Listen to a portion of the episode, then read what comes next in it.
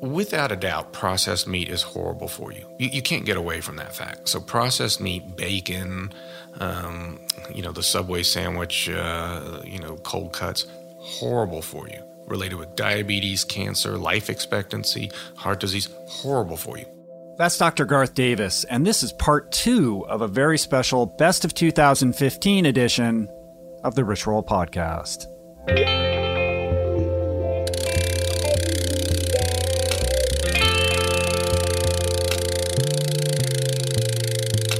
Rich Roll Podcast. Hey everybody, how you doing? I am your host. My name is Rich Roll. Welcome one, welcome all to part two of our third annual Best of the Rich Roll Podcast anthology series. If you haven't already, I suggest listening to part one of the Best of 2015 first and then tuning into this one. So, what are we doing here? Well, once again, this is a compendium of some, not all, but some of my favorite conversations of 2015. It is our way of saying thank you, our way of giving back, our way of trying to help catapult you into the new year with the information and the inspiration you need to make it your best year yet. So, once again, it's been an absolutely incredible year. And this is just a simple way of me saying, I appreciate you guys. And here's to an extraordinary 2016.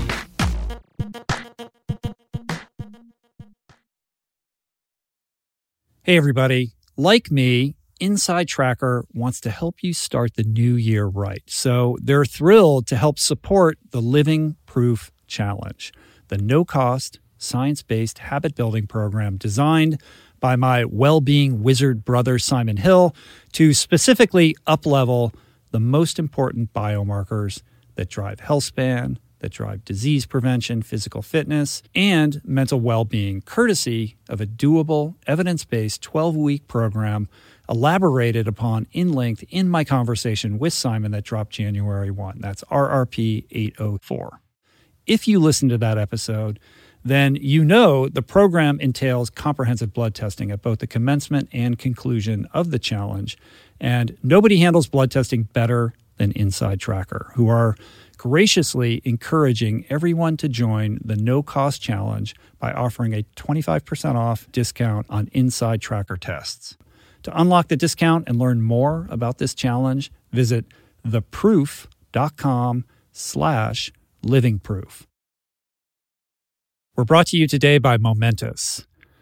Over the last 16 years, I can safely say that I have tried almost every single plant based protein out there. And I can tell you that most of them are highly processed with tons of additives and or they taste terrible, they're not third party tested or simply just don't hit the nutritional bullseye with a legit science supported formula with the appropriate amino acid profile that promotes optimal nutrient absorption, which is all just a long way of saying how enthusiastic I was to be introduced to Momentous's 100% plant based protein, which solves for all of the above and then some with a precise blend of pea and rice proteins, which yields a complete amino acid profile, tastes great and has become my go to to ensure my body is supplied with energy for proper recovery and function. Momentous products are simply the best in the industry, which is why they're used by over 90% of NFL teams, by Olympians, Tour de France champs, and world class athletes across every sport. With all the BS in the supplement world, I trust Momentous's industry leading quality standards and quality.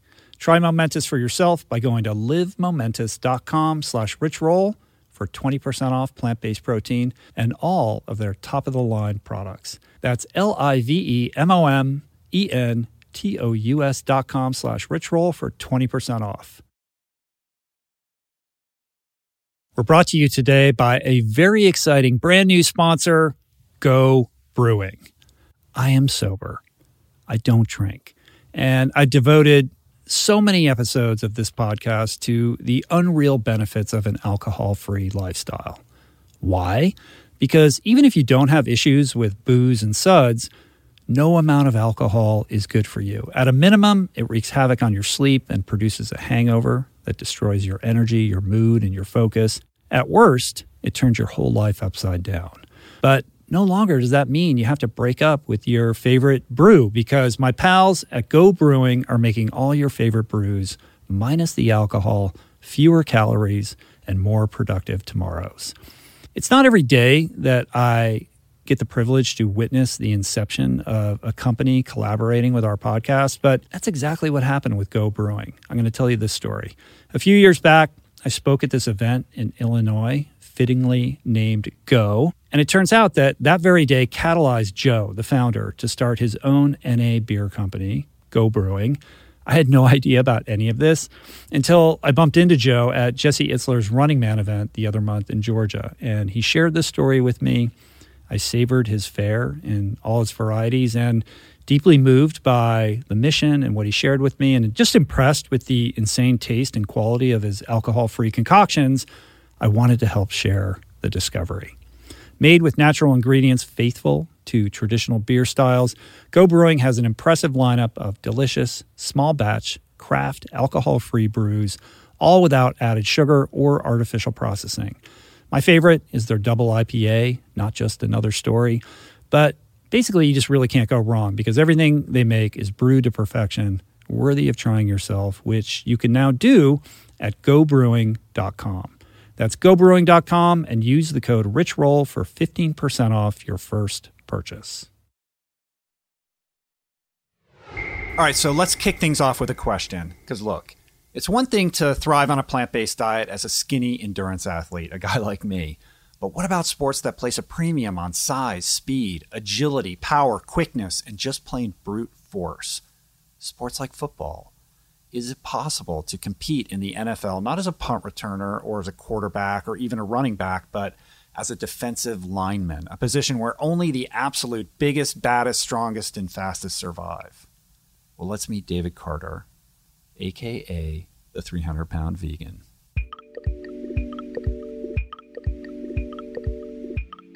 We were in our apartment and we were watching, we were binge watching Netflix, all the vegan uh, documentaries on Netflix. what a night, right? Right. so we were watching. I, I, I take it this is Paige's idea. no, no. It, well, it was mine. I'm a, I'm, a, I'm a little nerd, right? I'm a nerd on the inside. But what motivated you to even want to watch those documentaries Well, to yeah, begin Paige, with? yeah, Paige. Okay. but we were watching. Uh, we were watching um, Forks Over Knives, uh, one of the many that we watched, and um, uh, the doc was on there, and he was talking about how uh, at the time I was suffering. Let me go back. At the time I was suffering from tendonitis.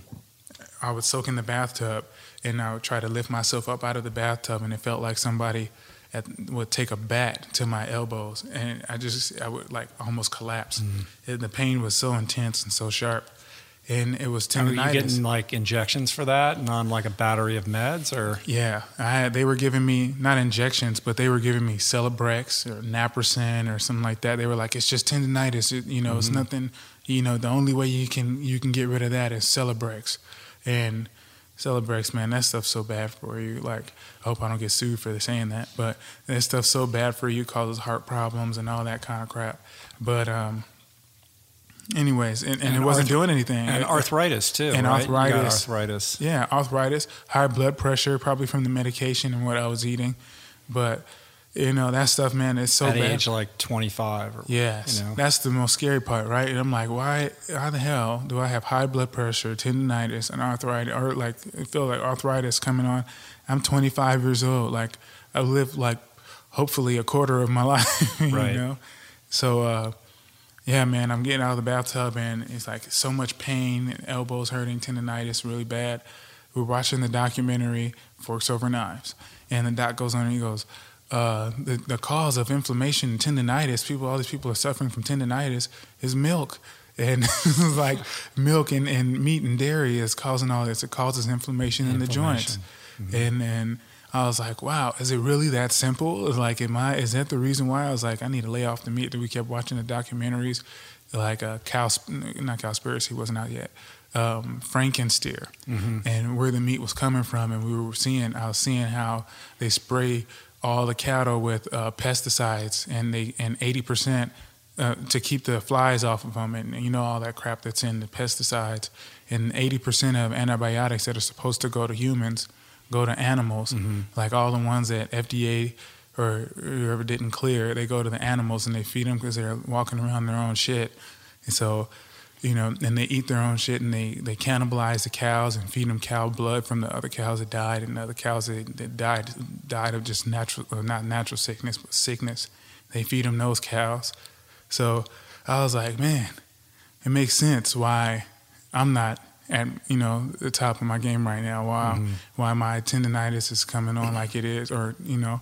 So after that, you know, I went vegan and literally like That's amazing though, because I would think that at that moment you're also thinking, yeah, but I can't do. I'm I'm in the NFL, man. Yeah. I can't like. I hear that, but like, if I go vegan, I'm going to lose all my muscle. Like, how am I going to ever stay strong? How am I going to keep the weight? You're having trouble keeping the weight on as it was. As, as it was. And I was like, well, first of all, So I was that's a like, pretty terrifying prospect, or pretty ballsy. Yeah, it, it was. I was scared. I was scared.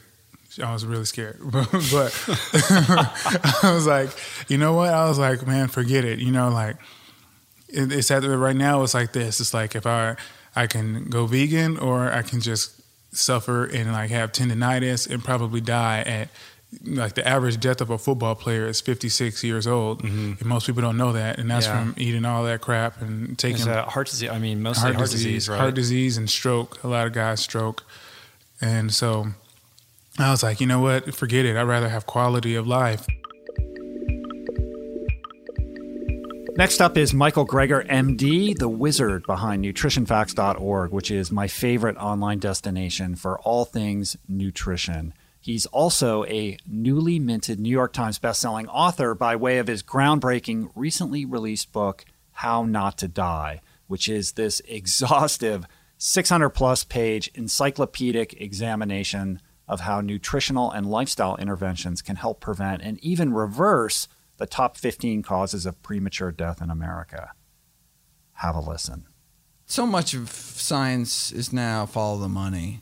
Um, and so, what do you do with you know an egg board funded study or the you know Cattlemen's Beef Association? Yeah, you don't know. The problem with conflicts of interest is these financial conflicts of interest is that you don't know what to do with them because uh, I mean. Uh, basically the, the the big controversy is did they or did they not divulge their conflicts of interest right? I mean that's kind of the big you know you know oh did they get money? Was it did it meet a certain level? A lot of journals be like if you can get $5000 but if you get $5001 all of a sudden you have to list that you got the mm-hmm. funding from some source but that's not for me that's not the issue the issue isn't Does the science hold the up? fact that there's this money in science in the first place. I mean, the fact that there's a the conflict of interest is there, not whether it's disclosed or not. And it's because you get a study, uh, you get a study that show nuts is great, and it's done by the Walnut Commission, and you're saying, okay, uh, is it? I mean, did they make stuff up? Did they just design a study to give a certain point, or is it totally a great study and they, they just it wouldn't have got done? And we should be thanking the Walnut Commission because otherwise we wouldn't know about the wonders of walnuts, right? Um, and so basically, I, it, it just gives you makes you think again, makes you really dive into the you know materials and methods and be like, okay, did they put this study together in a way to get some kind of desired result?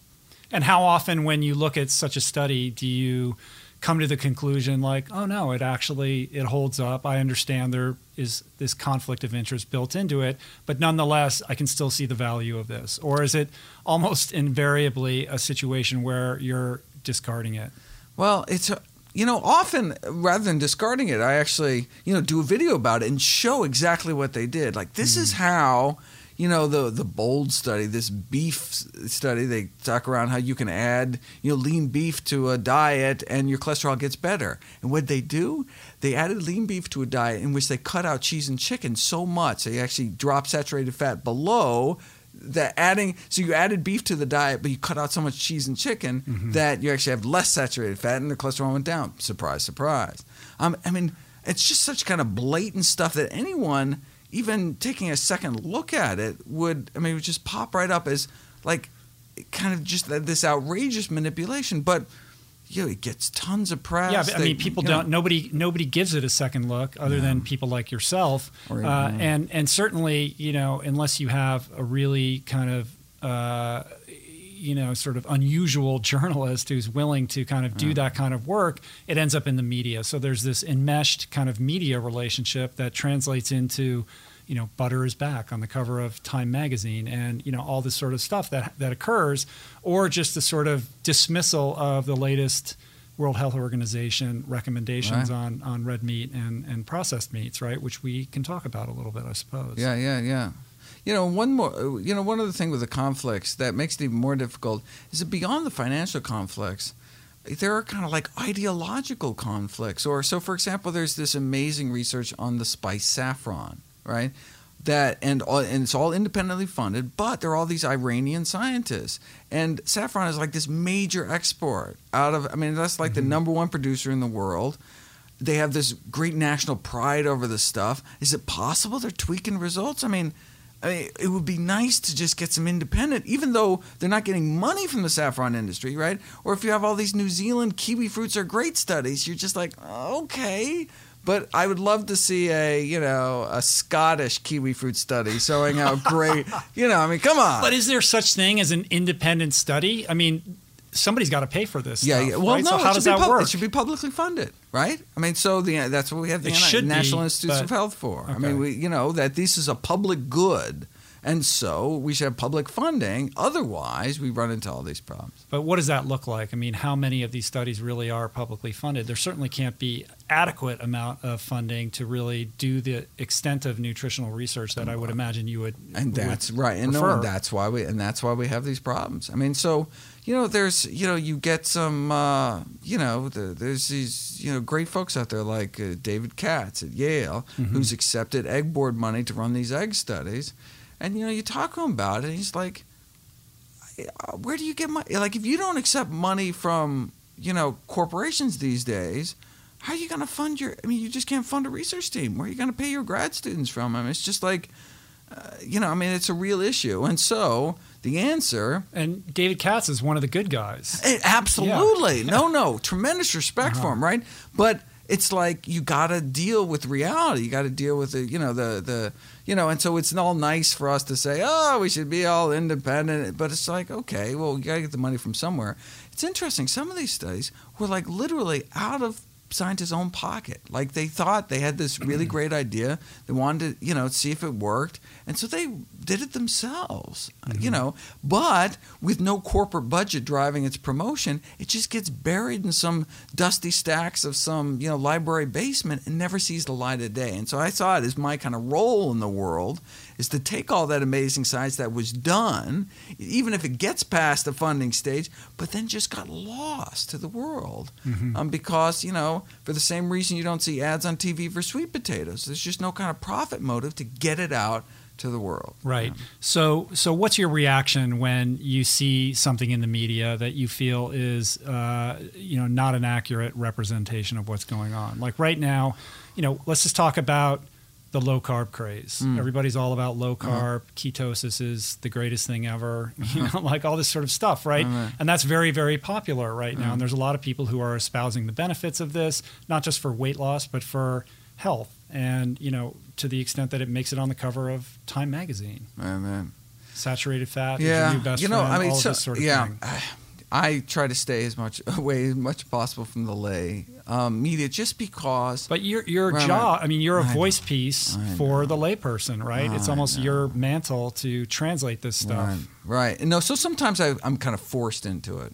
I'm so like the saturated fat studies. It's just like I always am hoping someone else will take it on because I just want to, you know, cover the cover the science and not kind of go back and fight back against, you know. Uh, but you know, I wait, I wait. No one's going to do it. Okay, fine, I'll do it. Right? Like no one did a really good thing against Atkins, so finally, I, you know, wrote the book on Atkins, and then you know, um, and so I mean, I, I usually get kind of dragged into it later on, um, hoping that someone will else will kind of take the mantle and do that kind of piece, and let me just stick to the science, and you know, uh, Mhm. Rather than kind of because otherwise you just get caught in You these get kind caught, yeah, it's like a vicious cycle Right, right. of he said, she said, Right, kind of right, thing, right, right? The um, but the you know the the the WHO story about processed meat that was a real breakthrough. Yeah, and it made a lot of media, and there did. was a lot of internet chatter, of course, back Yeah, and yeah. forth. But I think you know it's really making people question, you know, their their dietary choices when it comes to that stuff. You know what's interesting though, uh, which seems to be kind of bearing the lead here, but you know, so processed meat. So you, read a, a good, you know, kind of in-depth story about. They talk about this thirty-four thousand number, where they looked at the burden of disease study, which is the biggest study looking at risk factors and death and mortality in the world, funded by the Bill and Melinda Gates Foundation, the World Bank. This is the study to find out how many people soda kills, how many people processed meat kills, how many lives you could save if people ate whole grains or fruits or more vegetables. I mean, this was the study that put it all together and found that 34,000 cancer deaths a year linked to um, uh, to processed meat consumption. But that same study that's been quoted in all these things found that 840,000 people overall die from processed meat because it contributes to high blood pressure, kidney disease, all these other things.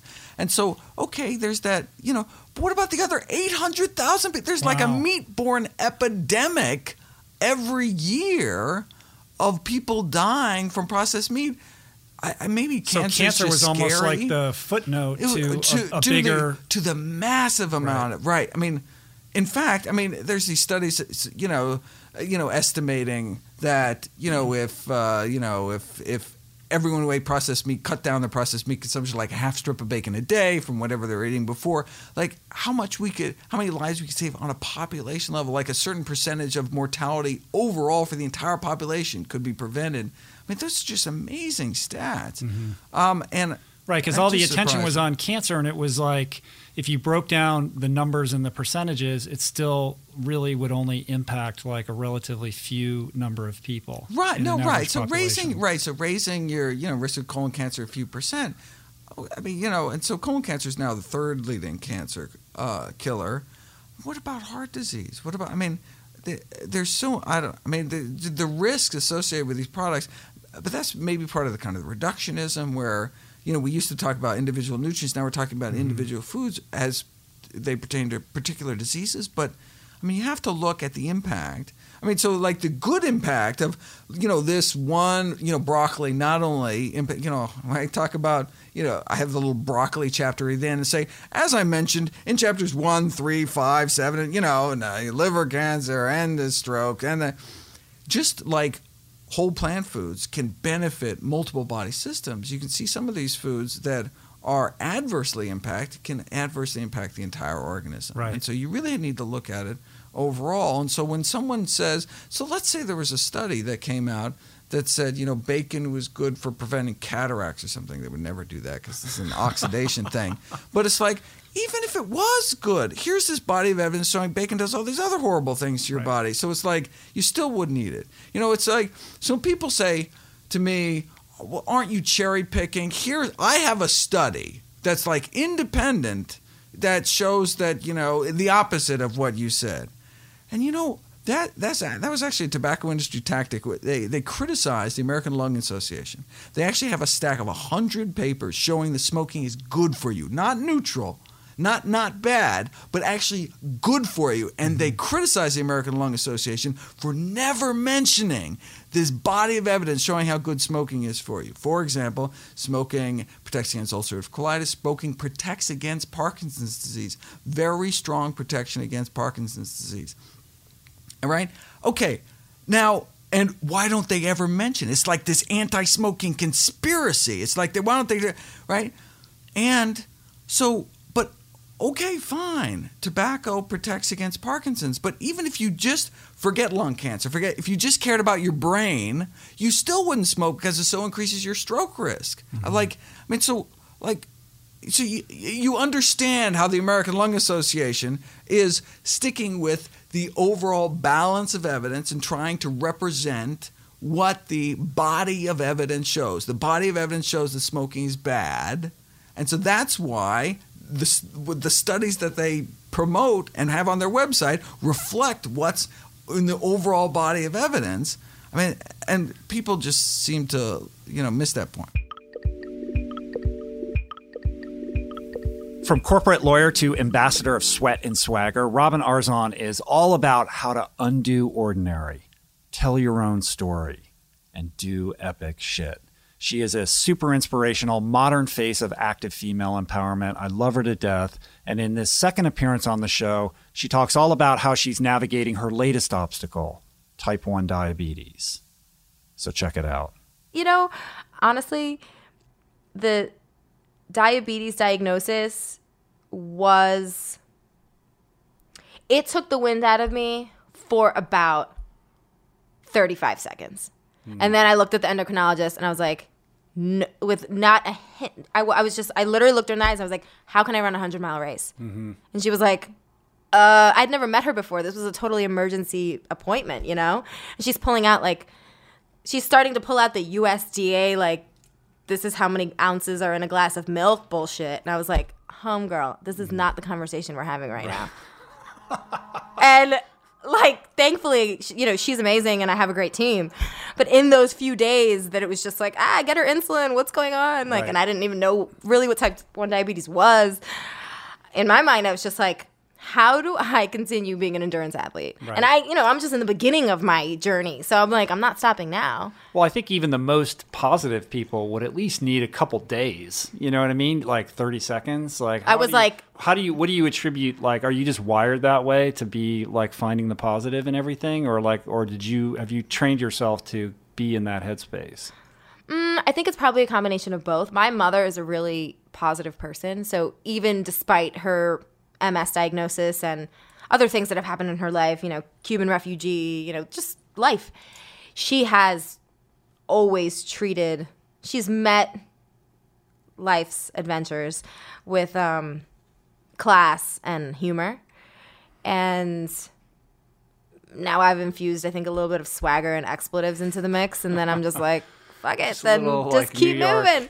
um, but but in all seriousness, I do think it's part in part my mother's example, and also it is absolutely a choice.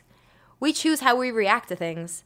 Um, I don't think I don't think life happens to us like we happen to life, and if we're constantly always reacting to how things are are, are what's to what's thrown at us instead of proactively being like i am choosing this now i am choosing this path so when the endo was like okay it's type 1 i was like oh shit that sucks. I thought it was pancreatic cancer. Better than that. How do i run a 100 mile race? What's the technology available? So within two weeks i was on a pod and then i think within three and a half weeks i was running the new york city half marathon. Right. so as planned, you know, that that was that was always the plan.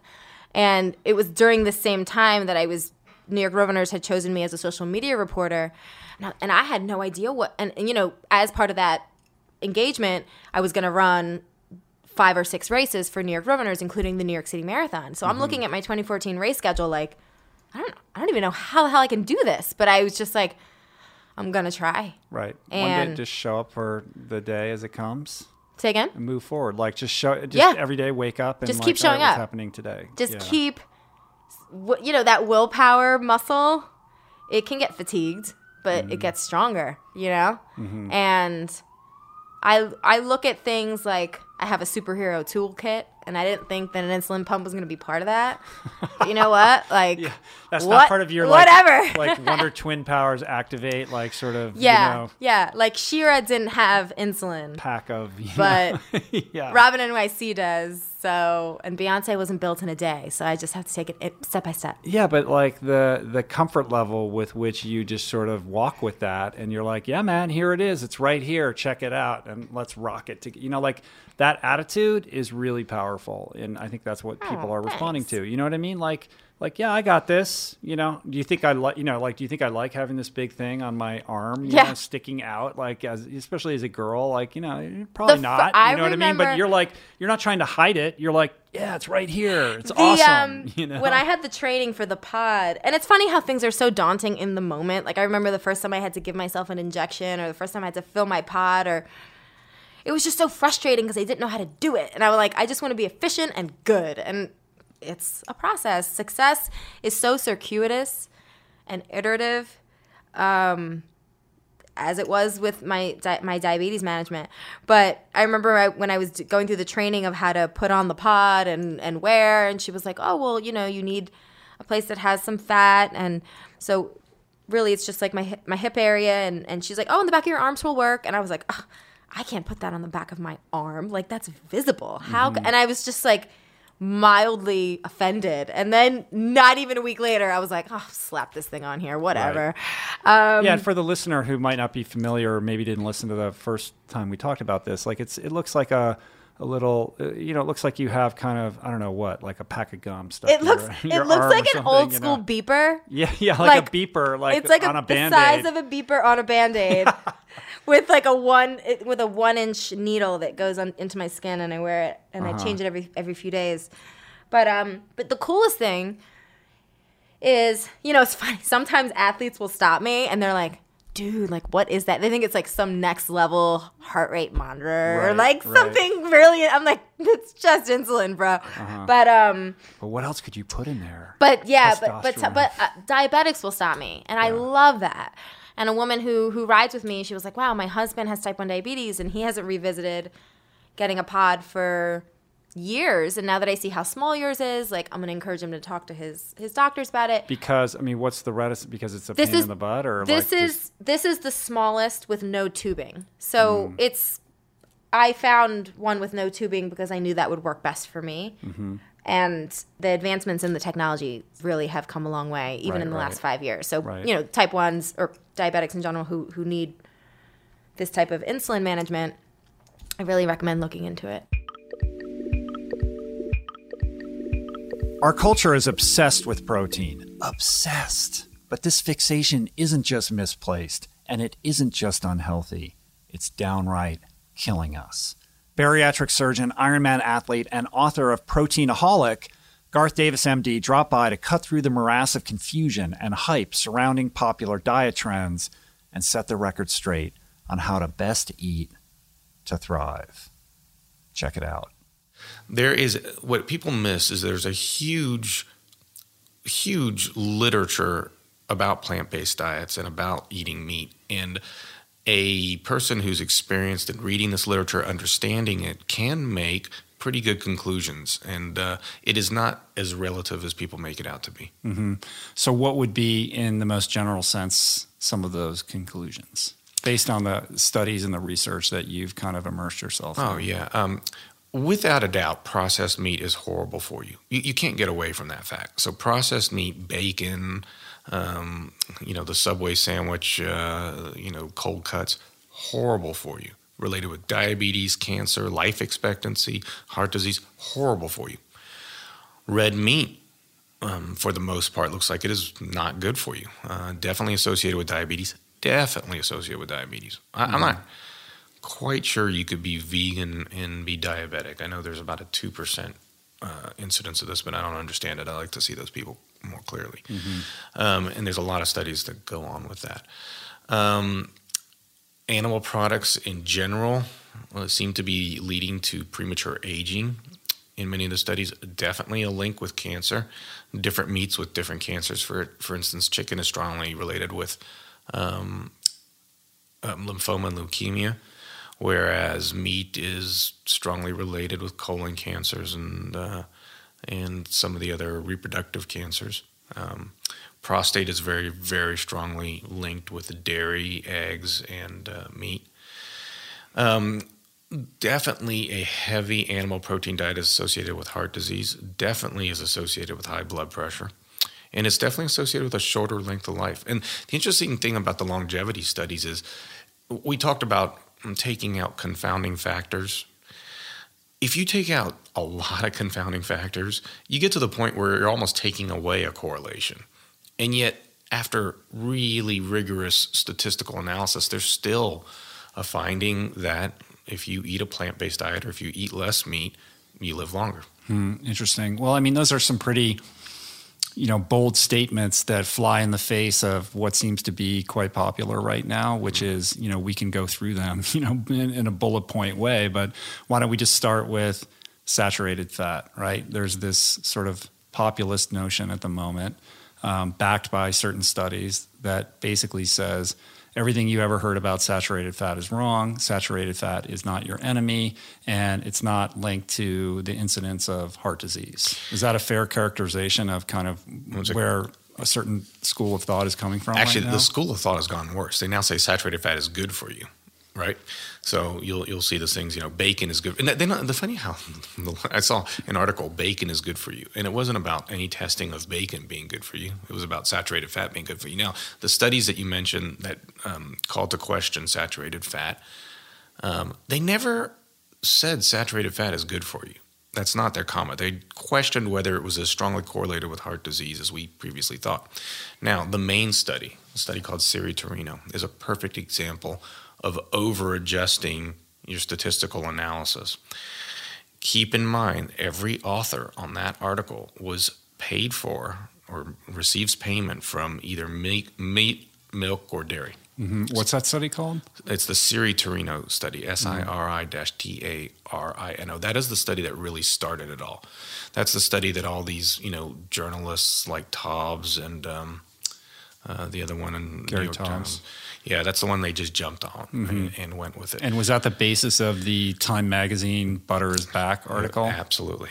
Yeah, it's the, it's the basis of every article they, that ever comes out. And so, what did that study say? So it, they they looked at a, a bunch of studies, and they said um, basically that saturated fat is not correlated with heart disease.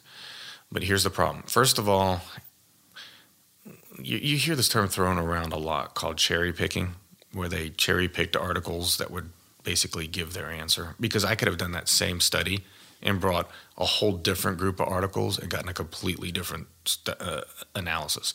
But we'll put cherry picking aside. The problem is a lot of the studies that they picked did something called over-adjustment. So, what they did, it's just like we talked about before. If we're going to do a study and we're going to remove confounding variables, meaning variables that might affect uh, independently affect the result. So, we're trying to see if saturated fat causes heart disease.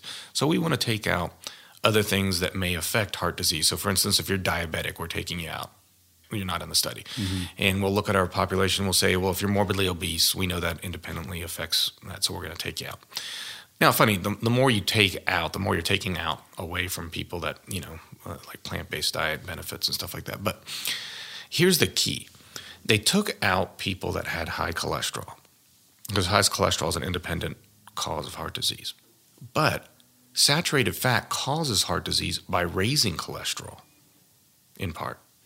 So by removing those people from there, you're removing the people that actually are affected by the saturated fat. You're leaving for the study people that have a genetic predisposition where they could eat saturated fat, not raise their cholesterol, and therefore won't get heart disease. Mm-hmm. It's, it's ridiculous. Now, the second study that came along was a, a study by Chowdhury, and um, it was in, I think it was in the British Journal of uh, Medicine.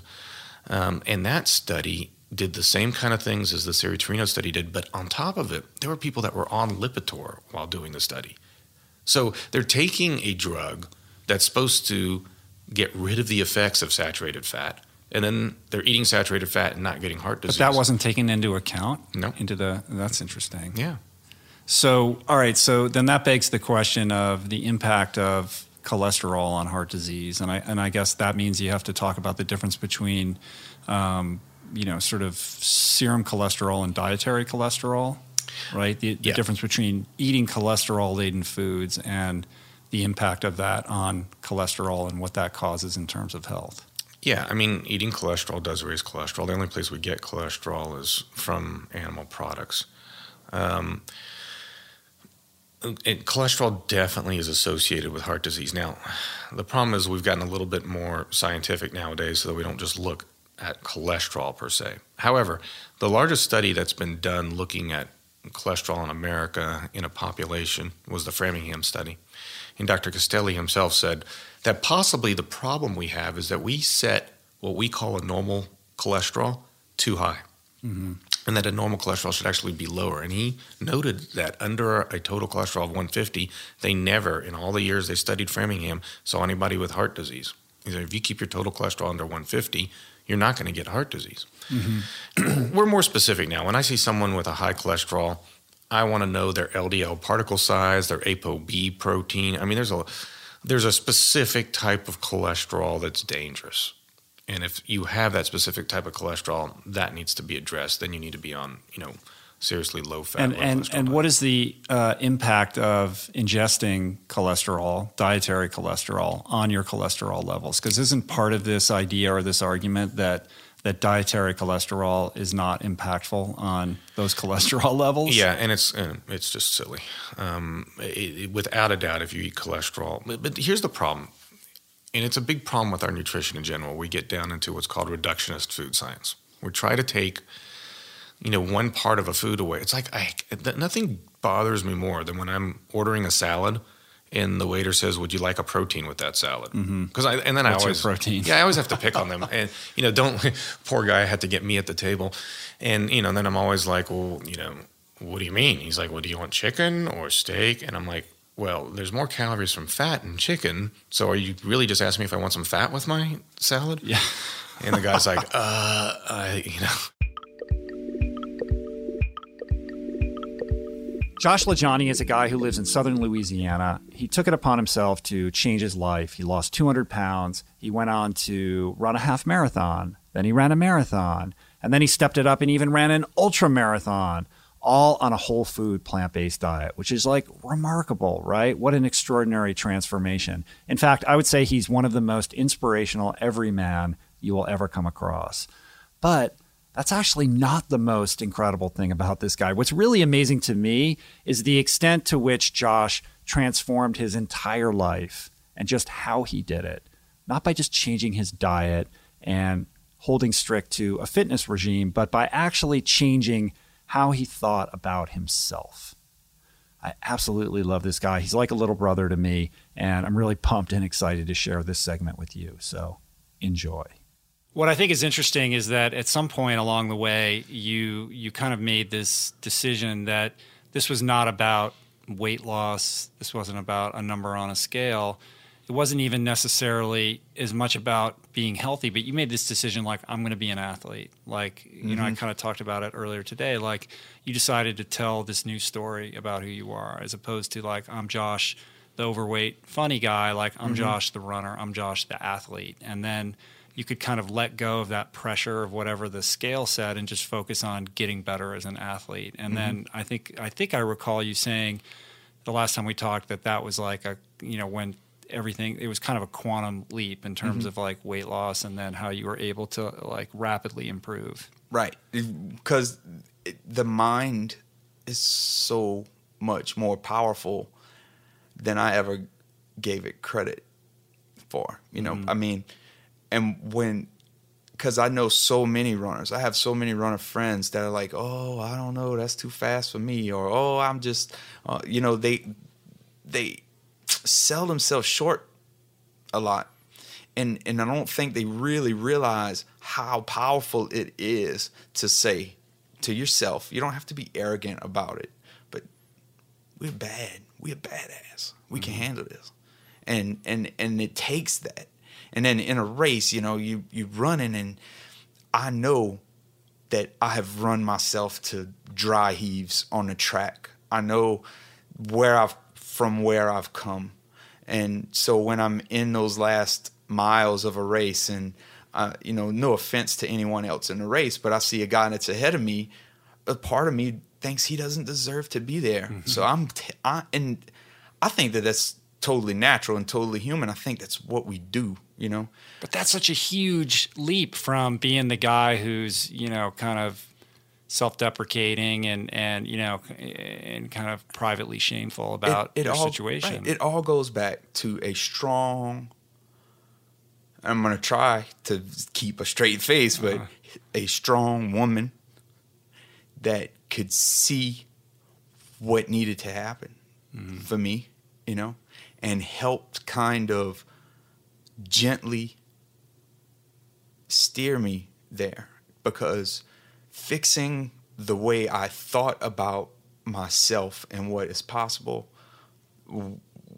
it changed my my life more than plants, more than running, more than any of these things. It's what went on inside my mind in the beginning, right? and she uh, you know she was always able to see that better version of you she's locked in there She's always thought I, I'm so awesome, and I never could understand why. You know what I mean? I never, and that's got to be frustrating for a person to be constantly telling somebody how amazing they are, and that person's completely like, yeah, whatever. You know, mm-hmm. you know, I'm a and being a complete rain cloud on any good things that she would say, like, yeah, but I'm fat or la la la, you mm-hmm. know. And so that has been the most that you know how I, how I've been able to with help switch some very simple things in my brain to uh, make me more confident. You know, not not fake bravado confident, like really deep confidence in myself that, that you know I can set this goal, this running goal. There's more complex Life shit. life shit that you, that is not so. That's one draw to running is like Dude, it never ends. yeah, it's you like know. here's this thing that I'm in control of that I I it's very simple. All you have to do is go grind, and are you willing to do it? Mm-hmm. And when you that makes you, I think, makes me a better person in all the rest of my interchanges with other humans or Mm-hmm. situations in my life.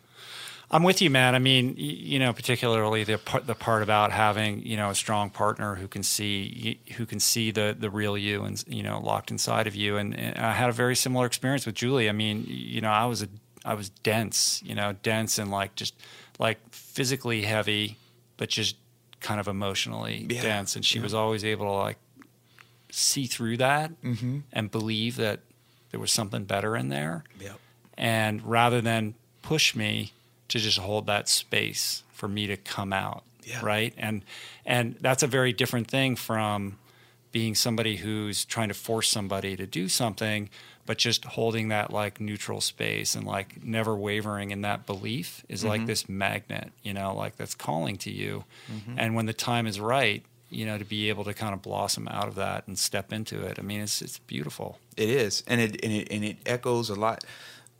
Something that I've adopted uh, lately is and is this this sort of concept, this this analogy that I use that you know I I can I think of myself or try to think of myself as as a lighthouse, right? And so all I can do is be steady and bright and and just shine as bright as I can and be a rock. You know what I mean? I'm unwavering. And I'm okay with being that. I'm on, I'm okay with that. And um that's in a lot of ways that's what my wife has been for me all the time we've been together and and and and um so I learned that and I'm trying to use that in now in running and plants. I'm trying to use that uh, that that same model that just to not be pushy, but I'm gonna be so bright and so I'm just I'm you can't miss me. You cannot miss me, and that's the point. Widely considered one of the world's best free runners, a discipline more commonly referred to as parkour, Timothy Shieff can do things with his body that you simply can't. But what's interesting about Timothy is how he leverages his athletic talents and public profile as this sort of subversive political art form, raising positive consciousness and awareness about issues that he cares deeply about. Tim is passionate about the vegan movement. He is a man of ethics and antics, as he would say. Uh, highly intelligent, very thoughtful, and mindful. I just, I love his perspective and his activism. And the bottom line is, we need more guys like Timothy. Here's why. I remember when I was eight years, no, even younger than that, six, seven, eight years old. I was, I'd win sports day every day, every year, like the the fast race. I was the fastest kid in my school, and then I got into f- soccer, and then I got into breakdancing and parkour, and my body type kind of changed from the breakdancing because I was maybe 15 to 18. I was doing a lot more upper body, and I wasn't running as much. Um, but that was, you know, the, the, for me, the spiritual journey is the return to innocence and the return to youth and how we felt that angelic light state when we were a kid.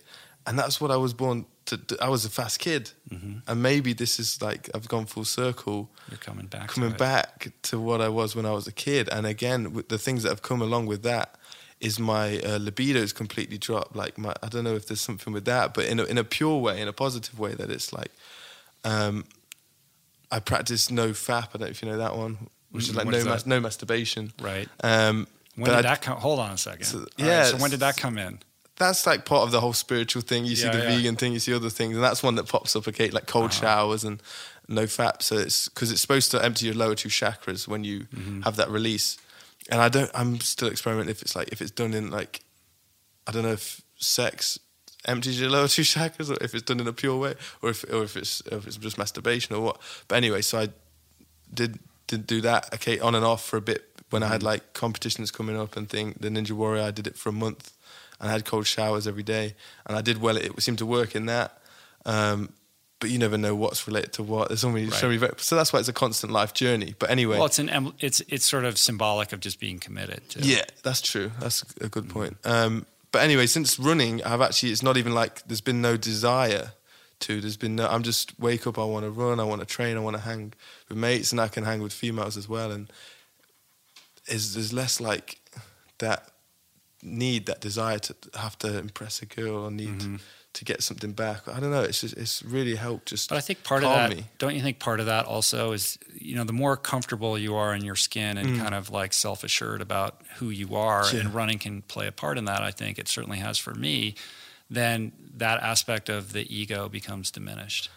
I, I think that's definitely a massive factor of it, and that, and I think maybe the constant uh, bounce on your ball, on your on your balls every well, Or let me just adrenal fatigue, adrenal you know. fatigue, yeah, or that constant uh, is like dissipates that energy that can get stored there because it can certainly control your brain when you give it time, and you do that frequently. It can take, it can become where your mind kind of goes to. And when you stop that, and then the mixture with it, I don't know if it like yeah, like the vibration Mm-hmm. massages that control out of you, kind of thing, or what. But Right. I feel a lot just, yeah, just like I don't need. I, don't, I feel like I'll never get married, never have a girlfriend. I love children, but I don't know if I'll ever have a kid. I, I just like not saying I'm compl- I'm like celibate or like removing or anything, Mm-hmm. but just in a way that I'm content with nothing, with, with not Soul- needing that. With, soul warrior. Yeah, yeah.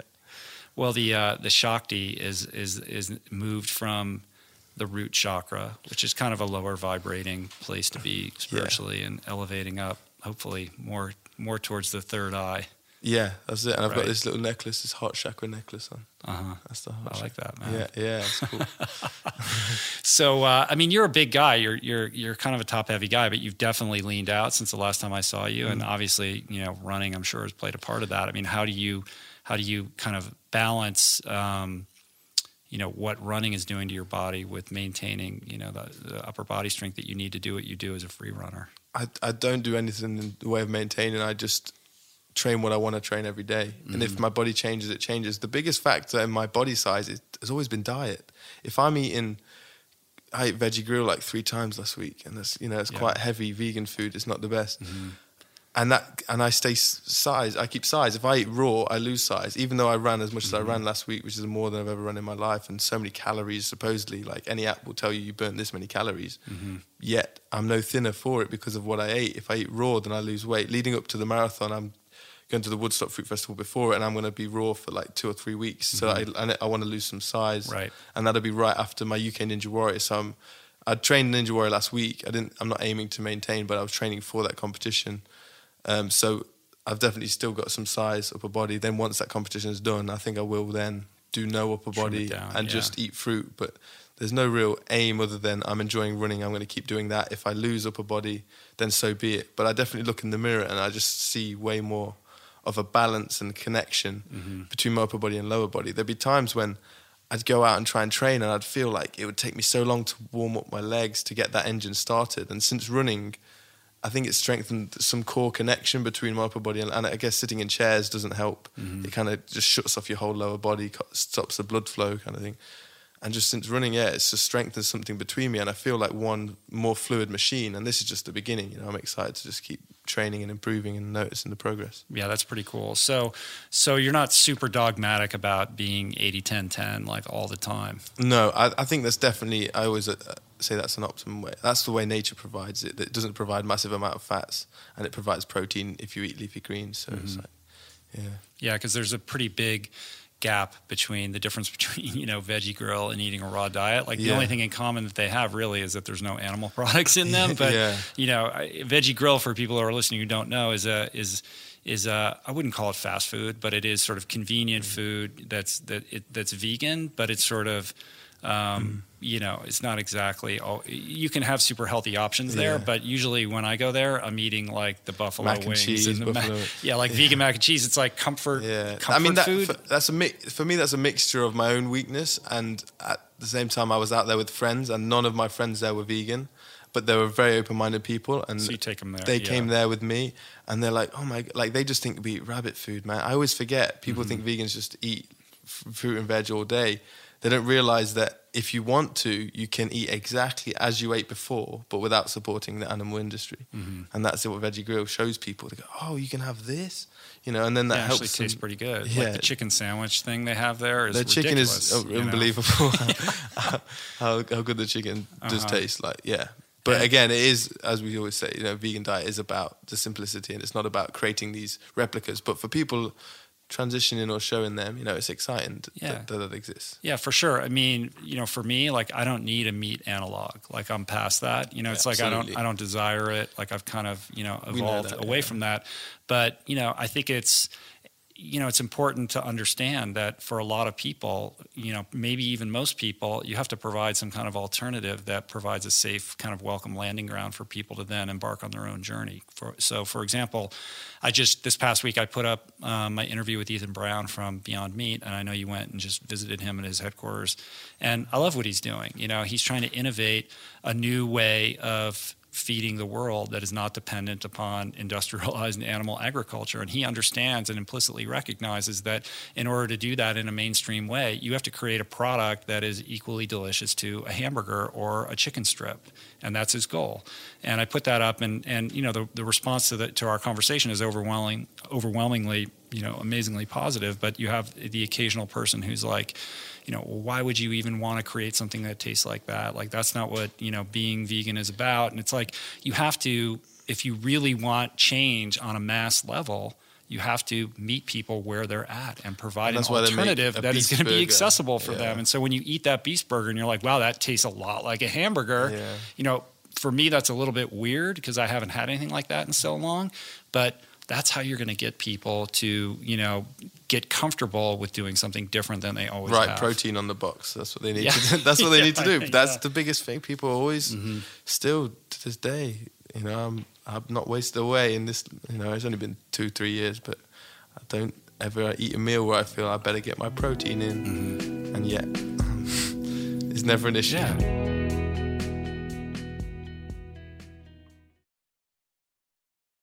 We're brought to you today by Birch. If you're serious about optimizing your sleep, listen up. I've spent countless hours researching and testing various methods to improve my nightly shut eye, and I can confidently say that it all starts with a good foundation.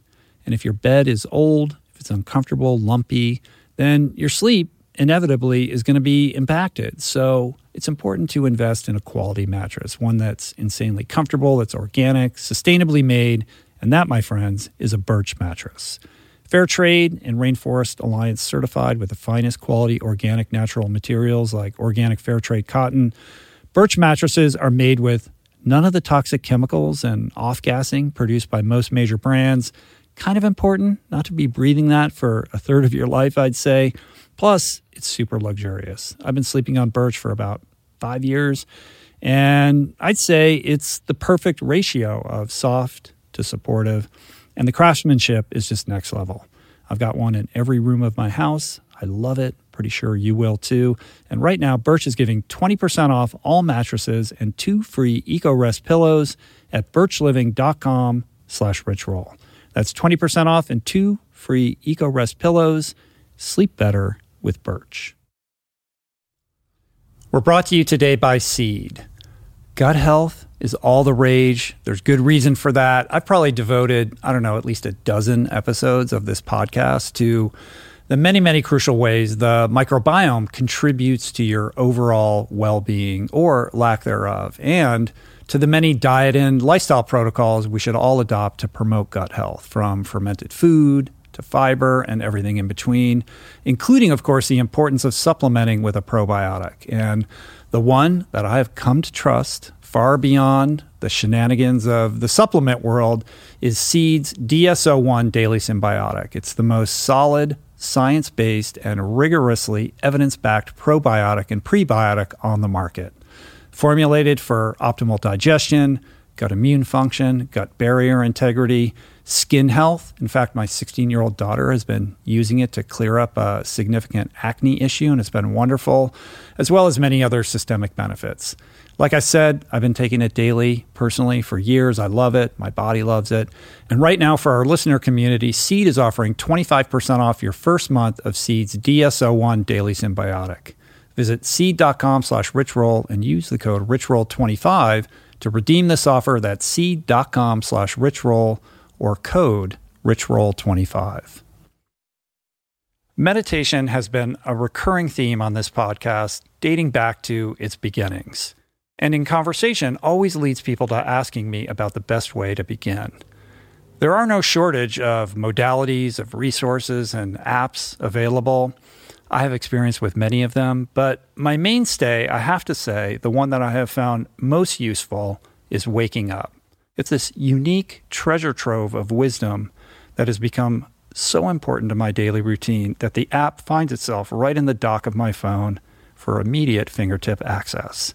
Beyond its robust catalog of daily meditations, it's also this extraordinary library of mindfulness resources that go well beyond the strictures of meditation with courses on stoicism, cognitive behavioral therapy, time management, procrastination, as well as thoughtful conversations with leading scholars on everything from psychedelics to happiness. It really is one of the most worthy investments you can make in yourself. And listeners of the show can get 30 days to try Waking Up for free.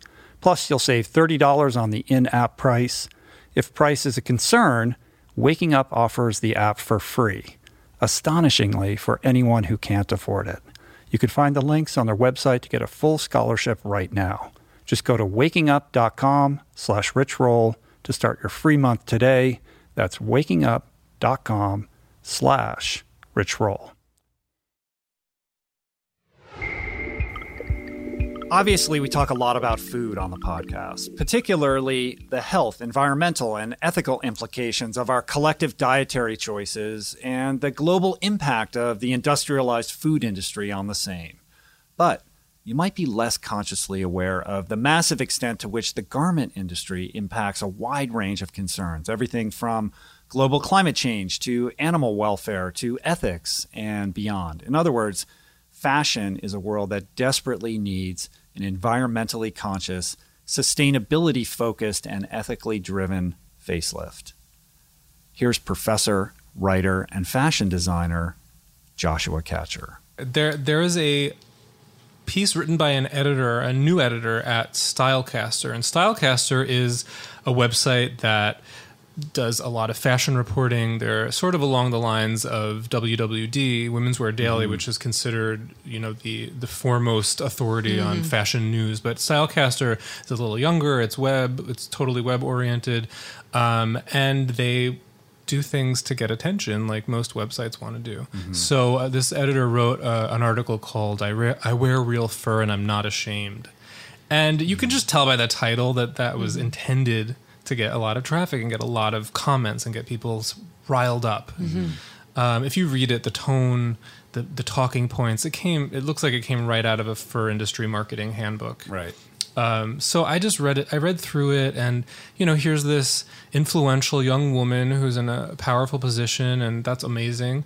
Um, but she she goes on to make some very false claims about the fur industry and um, and it's really it, it hurts it, it, impacts lives when when people make those claims. It makes people feel better. To, oh, it's okay. It's okay to buy fur now because you know this one editor Right. went to a, a marketing website and read their talking points. Well, what is it that's that? What were these points that she was purporting that are false? That it's- might be, you know, that maybe you could disabuse, you know, people's ideas of how that how that business functions. you know she she poses one of the classic uh, concepts which is i i now eat meat so why should i care about fur why why is it okay to be contradictory and i think that that is a huge problem overall like no none of us can be perfect none of us are pure and i don't think that that's what any social justice movement is about. It's not about being perfect and pure for yourself. It's about being effective and bringing about change.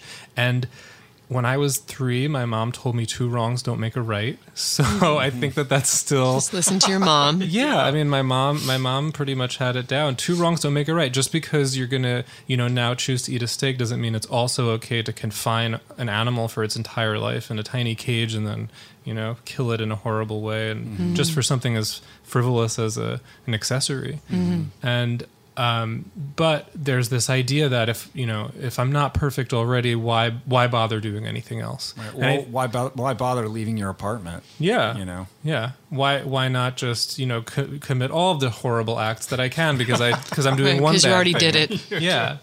If I'm already going to hell, I may as well have fun. I think that's kind of the Yeah. attitude. But there's something beneath that, and I think that what she really is attracted to is the symbol of fur, and fur still symbolizes power and sex and luxury and class and all of these things that we really desire in this culture. The history is pretty fascinating, right? It Going is back a- to like Henry VIII and Yeah, yeah. I mean, I, I I think, think it it was went before that. Edward III. Well, he he made these sumptuary laws, which basically made fur a status symbol uh, by law. So if you were only if you were noble or you know in, a, a royal could you wear most of the kinds of fur, especially something like ermine. Mm-hmm. When you see a picture of a king or queen from that from the Middle Ages, and you see those those white furs with the little tufts of black coming out of it, it's it's mm-hmm. a it's a trope that we see when we see royalty represented. Mm-hmm. That's ermine. It takes hundreds of ermine. They're little creatures to make one garment. So furs like that only you know you could be you could be arrested, you could be put to death if you were a commoner who wore fur.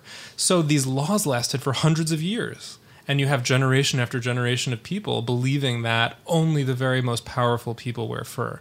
And I think we still can see the ramifications of that today. Right, it creates an entrenched system in which uh, it's just understood that if you're wearing this garment, that that what comes with that is a, a you know a sense of status, Yeah. and and luxury, and all of these things that we associate as aspirational in our culture. Absolutely, and it's such a it's such an interesting garment to try to analyze from a sociological standpoint, from a historical standpoint, and from a psychological standpoint. Because I think what happens is that fur, because we know now how it's made, most people know, instead of it turning us off to it, it becomes a transgressive, naughty indulgence. Mm-hmm. So the fact that it's cruel almost makes it more desirable. And that's some psychological acrobatics that is a little difficult to wrap your head around. But Yeah. when you look at our culture from a from the standpoint of cuisine and the standpoint of a lot of other things, we gravitate towards things that where the crueler, the more gruesome, the more enjoyable it's a, it's believed to be. Mm-hmm. This Right, like the baby in- veal. Right, Yeah. yeah. foie gras or like an exotic indulgence. Yeah, it's this idea that because it was so terrible, it must really be amazing. The, the payoff has to be equally, you know, as heightened as as as the production was gruesome. And there's a, I think there's a practice in France that's still um, done under, you know, behind closed doors at, at certain restaurants, and people will hide their head under a veil when they're eating this because of the shame. But it's also a status symbol to be eating under the veil, and it's it's basically a bird that's soaked in uh, in some form of liquor, and then set ablaze alive, and then you eat it after it's burned to death. And I don't remember the exact name what, what this is, but I think that's sort of along the same lines uh, when we talk about fur and we talk about veal and we talk And about they foie gras. there, there's the monkey brain thing too, right? I don't know where exactly that is. Somewhere in the Asia East. where they, yeah, they Yeah. you crack the skull open. It's While like the in the middle monkey's of alive. the table. Yeah, Yeah, So, I, I saw. I remember watching when I was in high like school. Faces of Death. Faces of Yeah, Death. yeah, they did. that was the that, right? documentary that actually started have me thinking about animal sentience. Oh, really and- interesting. yeah, and uh, I was in an after-school club called Swift, Students with Ideas for I Tomorrow. remember. That's awesome. Yes, let's get you ready for the World Fair with that. And look at how well it it impacted you. I guess I was. it worked. I was there just because I had friends that were in it. I really didn't. I wasn't somebody who who cared that much about um, world events or issues. I didn't see myself as even a, a valid person to be addressing issues. I, I was just like, oh, I'm I'm sort of just in the background. I'm you know I'm gonna just float through life, and I'm not a decision maker. And um, I think that, that that was a very formative year for me when I when I joined that club and I saw that video and I started it just it was the first time in my life that I thought that the adults weren't right. I was like, "Oh, maybe they're not doing things right. maybe maybe they don't have all their shit together." Yale, Penn, and Harvard trained cardiologist Robert Ostfeld, MD, is the founder and director of the Montefiore Hospital Cardiac Wellness Program, which is an immersive, holistic preventive medicine program serving the underprivileged residents of the Bronx with team based approach to patient care that promotes a whole foods, plant based diet, and intensive lifestyle habit accountability. Dr. Ostfeld is an extraordinary guy radically and permanently improving the health and wellness of those that need it most. Let's hear what he has to say. yeah, there's a lot of really exciting things about about my job, and um, so I'll, give you for a typical week. There's a lot of variety. I'm I'm I'm lucky, and you know I'll get a chance to teach medical students, residents, fellows, see patients in clinic, which means like if you go to a doc and you're sitting in the waiting room reading whatever magazine, and you go in and see them, that's that's clinic. Uh, one day a week, I'll read ultrasound pictures of the heart, um, and uh, other weeks I'll be on service. And uh, I was on service a number of weeks ago, and what that means is a patient's admitted to the hospital, um, and if someone has a question, they'll consult the cardiac service. So I thought to myself, okay, on any given day, I'm going to count how many patients I see. These are new patients coming into the hospital with, with some sort of cardiac complaint, so they're a little bit enriched for mm-hmm. cardiac issues. But I'm like, okay, I'm going to count how many I see, and then I'm going to pick these four disease processes. I'm going to pick diabetes, hypertension, high cholesterol, or obesity, and I'm going to just see how many of them have one of those four problems on just one day. And so I saw 20 patients that day in the hospital, and not 12, not 15, but all 20 of them had at least one of those diseases that may have been prevented or reversed with a plant based diet. And then the very next day, uh, um, a patient in their early 20s came in with a garden variety heart attack. You know, there, there Early was 20s. early 20s came in with a garden variety heart attack. There wasn't, you know, some peculiar, very uncommon genetic predisposition. Obese. Um, no, a little overweight, but not obese. Um, and there weren't any illicit substances in, involved. It was just a garden variety heart attack.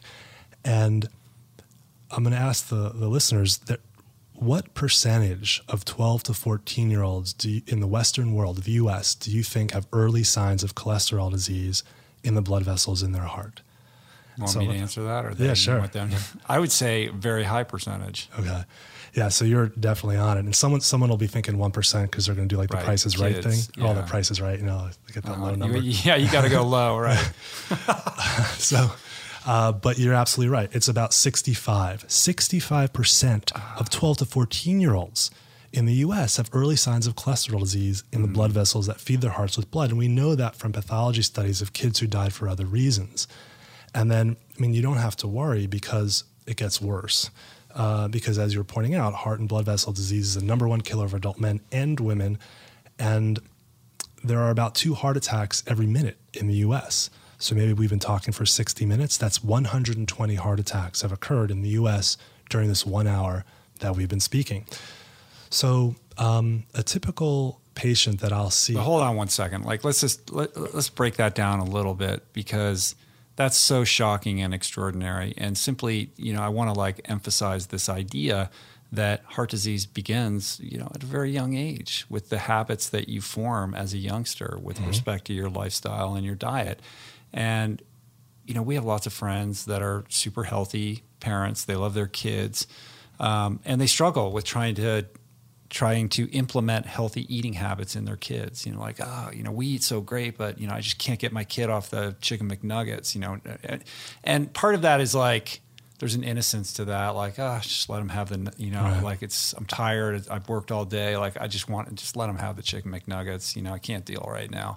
But when you think of what you just said, that really reframes that discussion and i think it really turns the volume up on the level to which that needs to be a priority in parenting our children I agree. I think it's, I mean, I'm an adult doctor, so I refrain from making specific Mhm. recommendations in pediatrics, but I believe it's never too early to start and it's never too late. And when I, you know, see kids eating those kinds of foods, the animal based products, the nutrient not dense, the processed foods, it just really bums me out.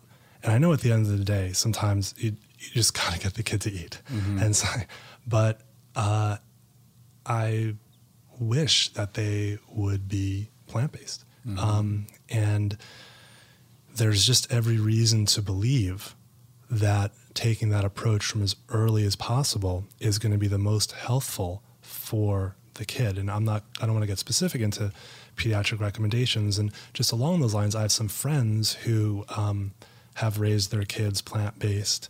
And, you know, it takes some work. But now when the kids are hungry and they want a snack, they're like, oh, mom, can I have some cantaloupe? Mm-hmm. And I'm like, wow, like that what you've taken on, you know, you are taking on the onslaught from society of, you know, eat this animal product, eat this processed chip. just the marketing machine alone Yes. when you turn the television on Exactly right. you know, is overpowering and they've been able, and the, the you know influence from their friends and stuff, they've been able to counter that. Uh, I think is so impressive. hmm Yeah, it's a very it's difficult. It's it's not easy, but it also is doable. It's not impossible. You know, we've and it's a journey. It's not an it's not an overnight thing either. Um, but I think when you you know to use the example of the kid who's eating the chicken McNuggets, it's it's about a lot more than that one instance of that person eating that thing because every time you make that choice you're reinforcing a habit. And when you're mm-hmm. young those habits you know are fluid but they quickly become cemented. And then as you and I both know when you're uh, you know later in life Yeah. it's a lot harder. You know it's like try to learn a language now Right. versus when you're 12 you know what I mean? Like it's a different thing. So it's that precious time where you have that kind of influence over your children and you can set them on you know a better trajectory and i think it deserves you know like hitting the pause button on you know the timeline of what we were going through with you to kind of just bear witness to that I totally agree. And I mean, like, especially when the kid's really young, that's a lot of brain development. I mean, from a 10,000 foot view level, it sure makes sense to me that you want to bathe that kid in as many phytonutrients and antioxidants as Mhm. you possibly can to maximize their, their, their, their brain development and their vascular development as, as much as you can. Hailed as the conscience of the food movement by Time magazine, Gene Baur is the president and co founder of Farm Sanctuary, which is the first animal rescue organization dedicated to farm animals. He's also a marathon runner. He's an Ironman athlete. He is incredibly handsome and charming, as well as the author of Living the Farm Sanctuary Life, a cookbook and lifestyle guide that advocates for a more principled, harmonious, mindful, and compassionate approach to living and eating in harmony with nature and your values. I love this guy. Gene is just he's he's just an awesome guy. Here's why. Well, it's quite a trajectory. I mean, we talked about it at length in the last time we spoke, so I don't want to retread too much of that. But at the same time, I think it bears notice that you know that's a long road from from that day to kind of the awareness and what's happening right now and the whole vegan plant based movement and what's going on with uh, environmental awareness and conservation and and diet and health and and you know, to you being on the pages of Time magazine answering 10 questions. You know, it was like so cool to see that. Like, it's amazing. It must just feel like wow, you know, like I was onto something back then when no one was paying attention, and you just stuck with it, you know, from the early days until now, and uh, and that's got to be quite affirming. It feels so good to see the kind of energy around this movement now, and Mhm. I think you know, in addition to animal activists, we have environmental people, we have health people, we have athletes like yourself who are setting an amazing example. We have chefs that are creating food that is so delicious that nobody can say that you give things up by becoming a Mhm. vegan and eating plants instead of animals. So there's so many great things around this movement right now. hmm I just uh, was talking to a friend of mine the other day. Longtime vegan, plant based guy, you know, has been to every restaurant. Like he's eaten at every vegan, you know, all, he's well traveled and everything. Had never gone to Crossroads in LA and went there for the first time the other week, and it just it blew his mind. You know, he blew his mind. He blew it blew his mind that a it was filled with people that weren't vegans that just were enjoying it, and he was just amazed at the creations that that Tal could come up with. You know, and of course that's very gourmet, it's very high end, and all of that. But just the fact that it even exists at all is like art. amazing. It's Yeah. art, and and it, it shows clearly that you you can have everything you want, all the flavors, all the textures, by eating plants instead of animals. And you know, I think that there still is to some extent a, a general prejudice against vegan food and vegan living, and so. Mm-hmm. If somebody tries something that's vegan and they don't like it, they will sometimes conclude incorrectly that well, Uh-huh. ve- vegan food's terrible. I don't like it. After one thing, you know. But if somebody eats a, a bad dish, Hopefully, some- it's not your veggie dogs from the van.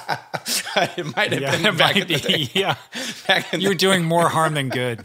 I sometimes wonder, you know, because Uh-huh. if you know, I used to always think seeing something vegan on the menu was a good thing, but now I'm increasingly thinking it better taste good, you know, because Right. people are gonna gonna try it, it better be something that they enjoy, so that that, that the existing prejudice against this kind of food doesn't kick in. hmm Especially if you label it as such. Like, you know, if you look, if you put a label on a bunch of kale and say this is vegan, then people are making an, like a, a, a judgment uh, about this whole lifestyle and diet based on this food, as opposed to just handing them this and saying, "Here, why don't you eat this?" without making any kind of you know judgment, pronouncement about what it is. Yeah, That's very true. And I think that's something that's happening too. Restaurants that are vegan are not broadly proclaiming to be vegan, and people are trying it because that um, prejudice that they have doesn't come forward. And Mhm. so I think a lot of the prejudices against vegans are starting to fall away. You know, one of them is that the food is not tasty, for example. Another is that vegans don't get all the energy they need to do triathlons and to do Mhm. other incredible athletic feats. So that's another thing that I think is starting to fall away those prejudices. Um, and that vegans are a certain type. You know, vegans span the, the spectrum. You know, there are left leaning vegans, there are right leaning vegans, there are very health oriented vegans, there are some that are not so. Are there any vegans in the Tea Party? There probably are, believe it or not. That Uh, would be interesting. I'd like to get that guy on the podcast. How does that work? I definitely know there are some conservatives who are vegans who have spoken out, in fact, against what happens to animals on factory farms and who have spoken out against the, you know, humans' mistreatment and disrespect for other life on the planet. And Mhm. so there, you know, this does really span the spectrum. hmm Yeah, I mean, I guess it's not. I mean, we joke, but like truly, like a true conservative perspective, uh, you know, why does that um, obviate a sense of compassion? You It know, sure tr- compassion transcends political affiliation. You know, so Absolutely. why not? And I, I think, you know, in some ways, in fact, uh, progressive values sometimes come out of the idea of conserving nature and Mhm. preserving things and holding on to things that are important. And, and, and I think that some of those notions can be go in a direction that's not very healthy and becomes judgmental and judgmental and disrespectful. Mm-hmm. But you know ultimately it is about respecting nature respecting each other respecting other life other animals and living in a way that is compassionate. And and most people are for that you know whatever their political You could make an argument that it is an extrapolation of the pro-life perspective. it absolutely there've been stuff written on that in fact Mm, Oh, has there? That's really interesting. Yeah, Matthew Scully is a, a former speechwriter for President George W. Bush who wrote something along those lines saying that those who are pro life should also be pro animal life, Mhm. and that logically they're very much aligned. You know, so you know there's a lot of different perspectives. You know, and then of of course you know you have to look beyond. You know, I mean, the, the lives of women also matter. You know, so this is it's complicated. Right. Yeah. It's not. It's not a black and white thing. No.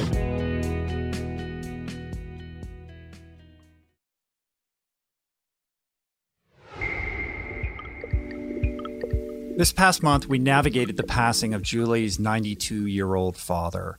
Uh, and it was an incredible, very up close and personal experience with death, which is a subject that we don't really like to talk about and don't talk about enough. Because in general, our cultural relationship with death breeds fear, and fear breeds resistance. Resistance breeds denial, and denial never helped anyone. In other words, not a healthy relationship with death. So let's form a new one. Here's Julie. You seem to be always cultivating that relationship in a conscious way, like. And you've said very often, like, I'm not afraid to die. I'm not afraid to die. And and I've sort of think, okay, well, we'll see what that looks like when it actually happens because it is so terrifying. I mean, do you really hold to that idea that you think that, um, you know, when that moment arises, unless it happens suddenly, you know, in an in sort of an accident kind of way, that you'll be able to navigate it without fear? Yes, I do. But I've spent most of my life cultivating that muscle. So I'm not saying that I won't feel sadness or I, I cry. I cry about my dad. There's a part of me that I'm sad about it. I'm not trying to keep him here, nor is anyone else. Um, so I'm still very human. I'm a human being, but I've never been an illusion that I was never going to die. And in more than that, and I've said it before, every time I kiss you, I know. Every time I kiss any one of my kids, I'm very aware of it always, all the time. It's never not, I'm never not aware of it. And what is the practice that you rely on predominantly to cultivate that awareness? Well, it's uh, it's been informed by meditation. It's also been informed by um, uh, the the death of a of a dear friend of mine's son um, uh, that happened many years ago, and and I experienced that with her very very very closely. Like I was her closest friend. I was with her through all the horror of the, of that. So the, I would say that that really really sort of brought it up, um, you know, very viscerally for me. Um, but even before that, I was always very, very aware, very aware of the temporal um, quality of life. And it makes living my life very, very rich because I'm very aware of it. But how? But but how does somebody who's listening to this who might not have had those kinds of experiences? How can how can one cultivate you know that kind of um, you know healthy appreciation and awareness that can help uh, you know improve the quality of day to day life and and maybe obviate some of that fear? Well, It's by having an inner focus and observing yourself and entering t- into a meditation program. You know, I have an amazing meditation program that we offer called Jai Release. Um, it's very, very, very powerful for starting to get you connected to the fact that you are a spiritual being having human experience.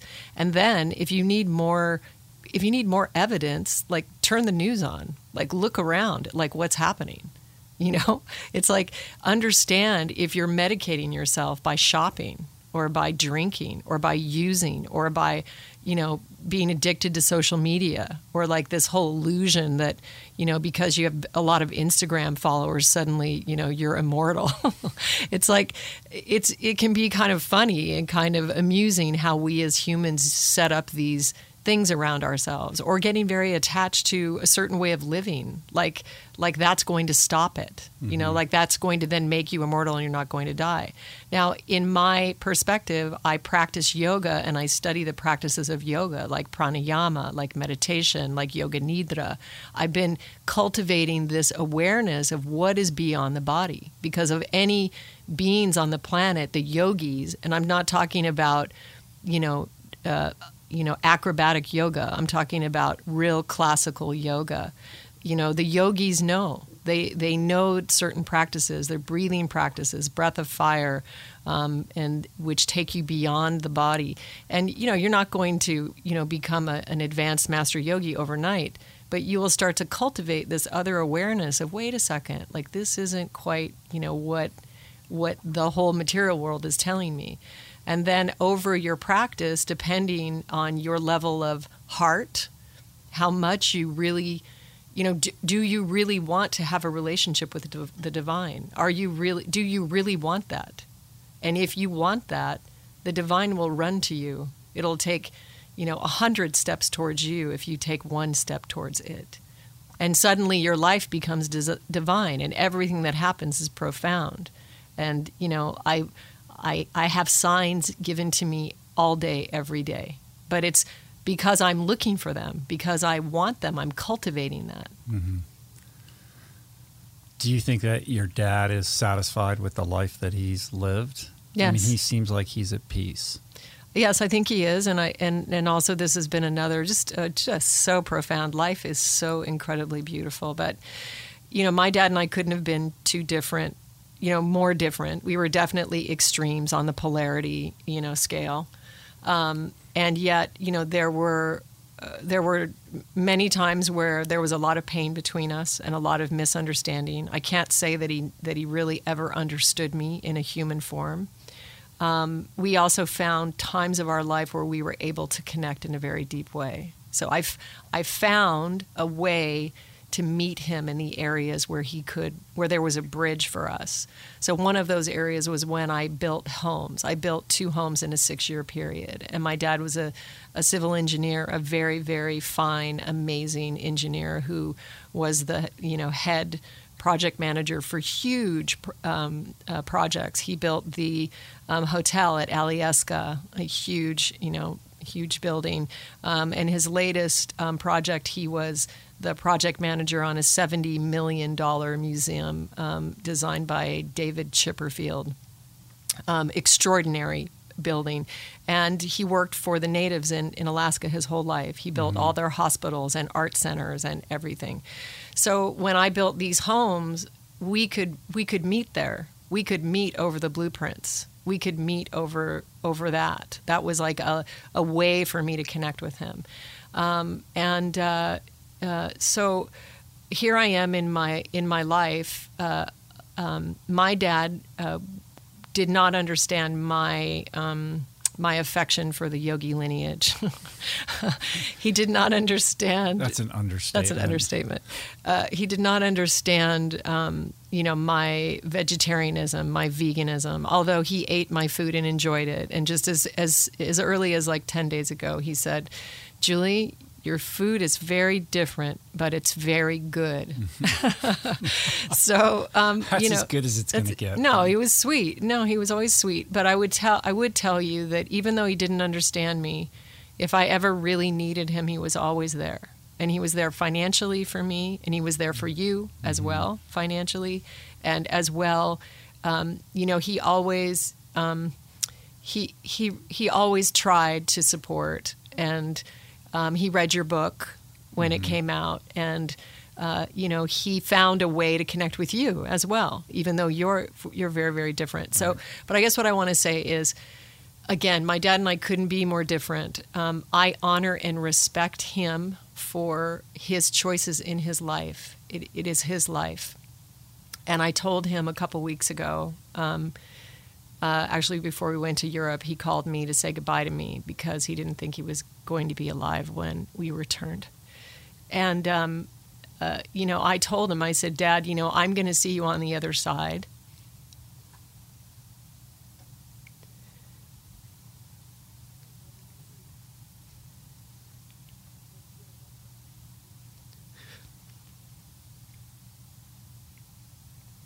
And I said,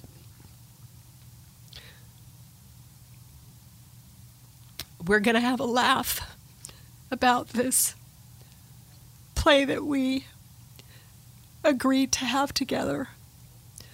And I said, um, everything in your life is divinely created. And he was the perfect father for me because he allowed me to experience what my soul needed to experience. And that didn't mean, in my case with him, that we were the closest, you know, daddy daughter. Just wasn't like that for us. But if you look at my Vedic chart, it shows in there. Chakrapani told me on my birthday, which I shared like the last podcast that I was on, I had no opportunity of a close relationship with my father. It did not exist in my divine plan. However, because I was able to to see that and to find a place where I could connect with him, by the end of his life, we had resolved that. It had totally come into resolution and I, you know, when he called me before I left for Europe, I was like, oh man, I just, I was, I was okay before that. Like I was fine. I, I understood we were very different, and I was cool with that. And I knew he loved me the way that he loved me, and I knew that in the afterlife, he's going to go where he wants to go. He's not going where I'm going. He's going where he's where he wants to go. Um, but um, what I didn't understand was that I would get this experience of caring for him in the hospital. I was with him for two days and he was having a lot of struggle and he was still lucid and still aware in some spaces. And I was able to connect with him on a soul level. And I had this intimate experience with him. And uh, he would come in and out, you know, and then he would say to me, "Hey, you know, how? Oh, when did you get here? Or where you been?" And I said, "Oh, I've been around," you know, like realizing that he had forgotten that I had just been with him through this test and that I had just done this prayer and this mm-hmm. meditation for him. But I realized at that moment this profound, profound uh, um, truth, and that is that he had certainly been with me when I was a baby. He had certainly held me and rocked me and comforted me and I did not remember that. And here I was at the end of his life. And, he, and I was comforting him and loving him and kissing him. And he didn't remember that.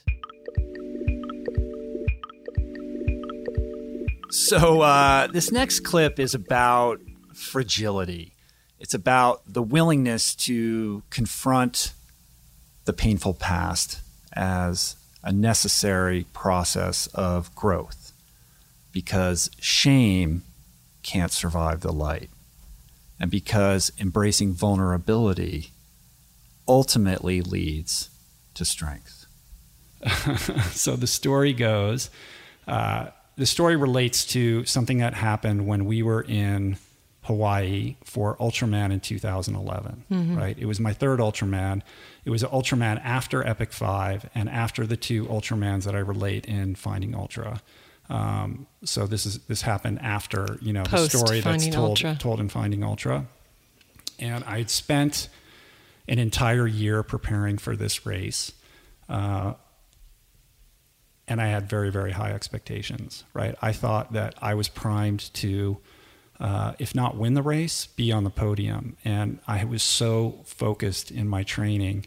And I showed up in Hawaii uh, Thanksgiving weekend 2011 beyond any level of fitness that I had ever had prior to that. Like all my numbers, my watts, my heart rate, my running pace, everything was way beyond anything that I had ever, you know, experienced in my training, you know, even in 2009 or, or Epic 5 or anything like that. So I went into this race like fully charged and also with a lot of support. Like in 2008 and 2009, we were like, sh- you know, shoestringing this whole thing together, mm-hmm. trying to make it happen. And here we were in 2011. We actually had a lot of crew support. We had a lot of people, you know, helping us out. Like we had no excuses, right? Um, and I definitely was feeling the pressure that comes with that, but I was also very excited to unleash my best performance yet. Mm-hmm. And I got into the water for the 6.2 mile swim, and I got out of the water in first place ahead of Jonas Colting, who had won Ultraman before, and I clocked two hours and 17 minutes, which was like five minutes faster than I had in 2009 and you know many many many minutes faster than I had in 2008. Like here I was at how old was I then? 45. I think I was 45. 45, three years. 45. 45. Yeah, so I'm 45 years old, and and you know getting faster and faster and faster. 217, one of the fastest recorded swims in the history of that race. Got onto the bike, started pedaling up the first hill and I immediately knew that like something was very wrong. Like I just couldn't get into my rhythm. My heart was racing. I just didn't I didn't feel good. You know, I just mm-hmm. didn't I was like this is not clicking. Like something is wrong. And I struggled and I struggled and I struggled to make it through that first day. And I think I finished, I don't know what place I was in at the end of the first day, like fifth or something. Fifth or something, that. I can't remember. But I didn't win the first day like I had in 2009. Like I was having a really hard time. And that evening, uh, I started spitting up blood. And I thought, this will just pass. Maybe I overexerted myself. Showed up the next day, started the ride, and just it was not happening. And I was spitting up blood all morning long. And about, I don't know, 40 miles into that first day, something like that, I just pulled over to the side of the road and I was like, it's, it's done. Like I can't, I can't breathe. I'm spitting up blood. Something is wrong with me. Right. And it was devastating Very so. and I have talked about this. I wrote a whole blog post about mm-hmm. it. You know, just just how upsetting that whole thing was to like put so many eggs in that one basket for that one race, and that's what happens sometimes. You Right, know, like and it just doesn't go your way. Well, and the difference is that you were not a professional athlete, so it's not like you had another race behind this. It's like this is the race That that, we had prepared for, and we had all of our resources, and finally. Finally, we had support. Finally, we were not, you know, overdrawn in our bank account when you left. We had food on the table. We had an amazing crew. We had, you know, our friend Compton Rambato with us. Like it was, everything was in place. And here you were spitting blood. And you, I don't know if you remember, but you had night sweats all night and you would soak the sheets completely all during the night. And you didn't tell me. Um, and I found out later.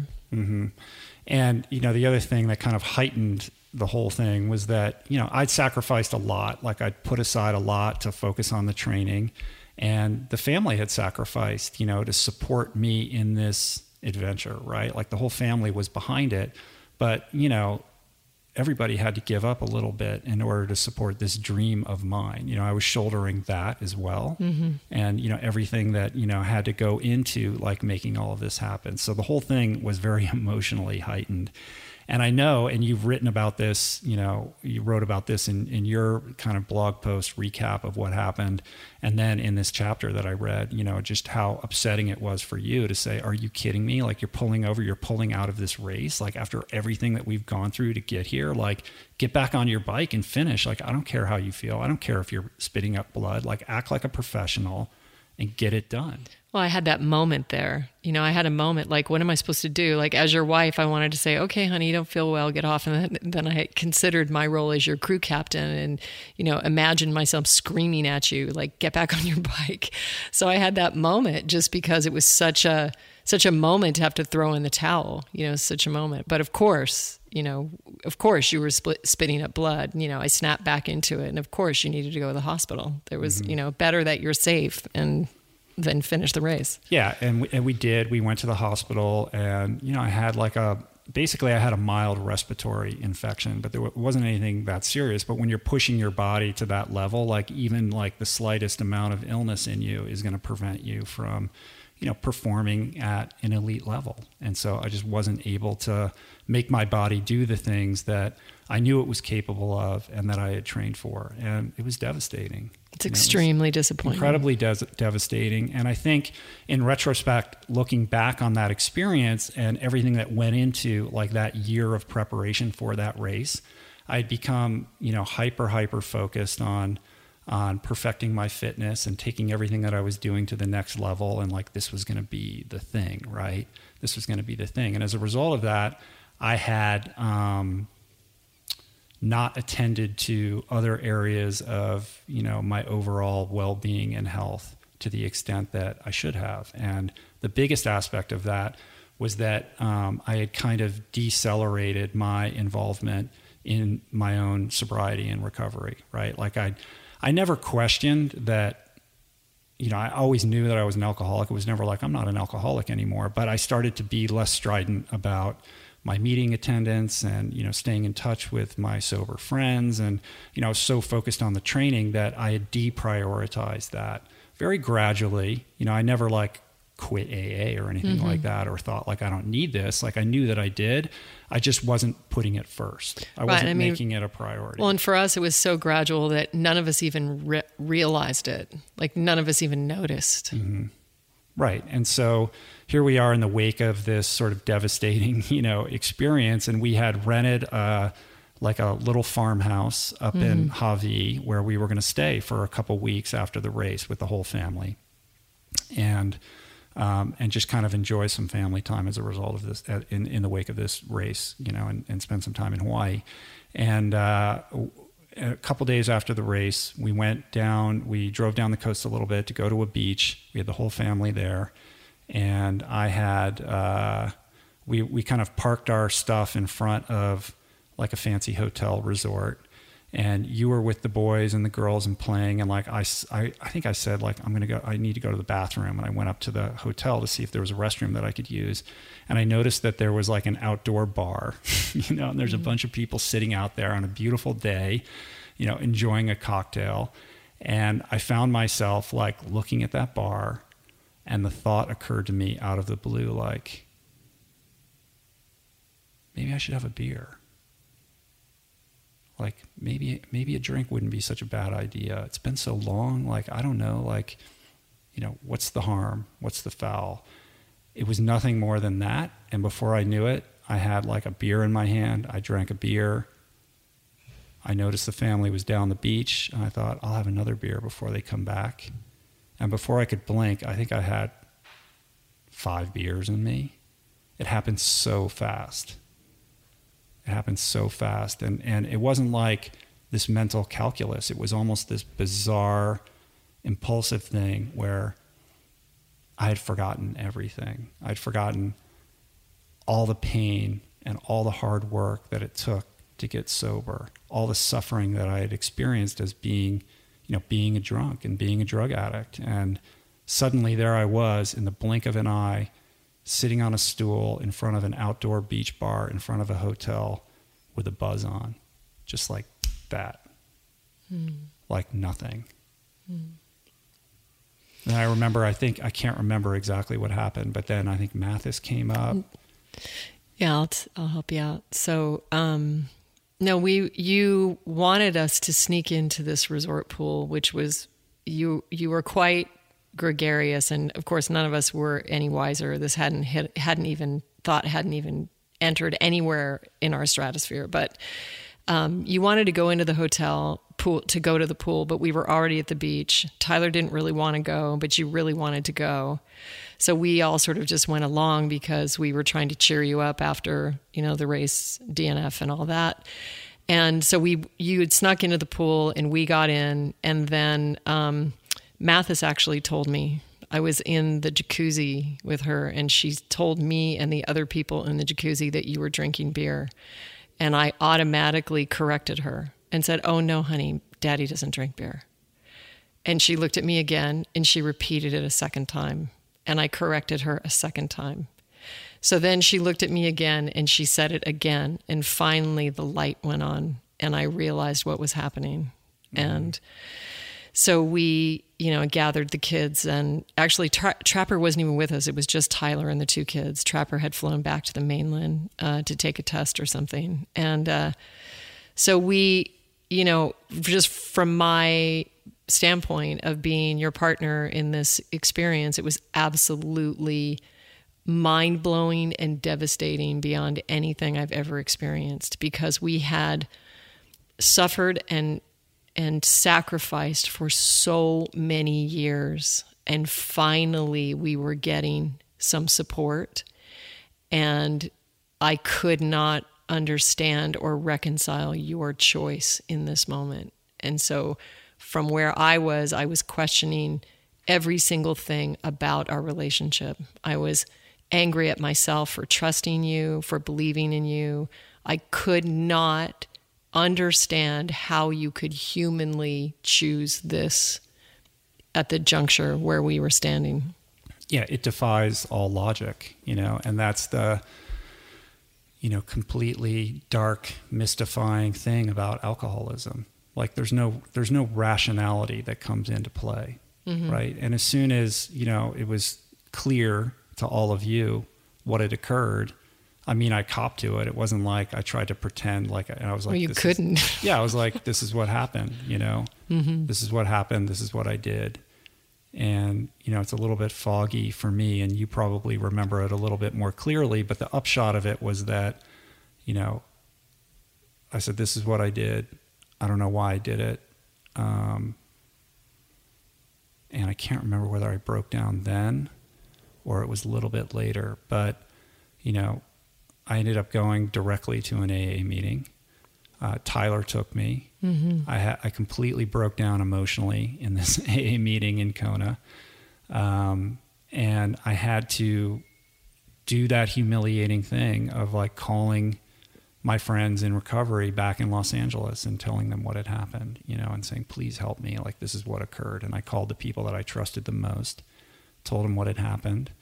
Um,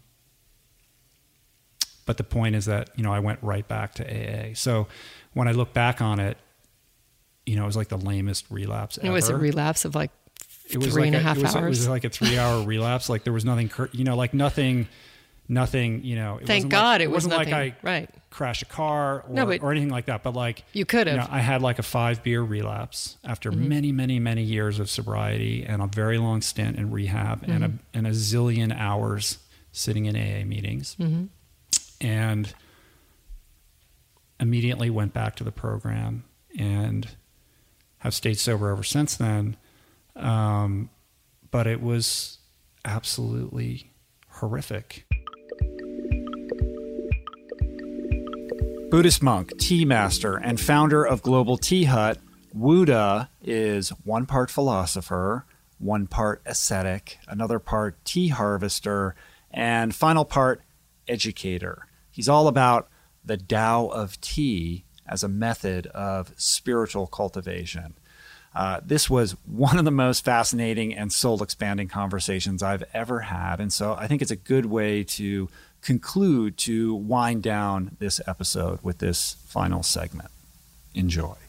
Uh, tea has taught me this, and Zen has also taught me this, which is to learn to have a great love for the simple, to learn how to really, really enjoy and revel in and adore the simplest of things. One of my favorite things in the world, for example, is when the sun is coming through a window and the incense smoke goes through the shaft of sunlight. I absolutely love that. I could watch that in awe for like hours and hours. I just absolutely adore that kind of thing. I love the grains in wood. I love the like the markings in like a piece of natural stone.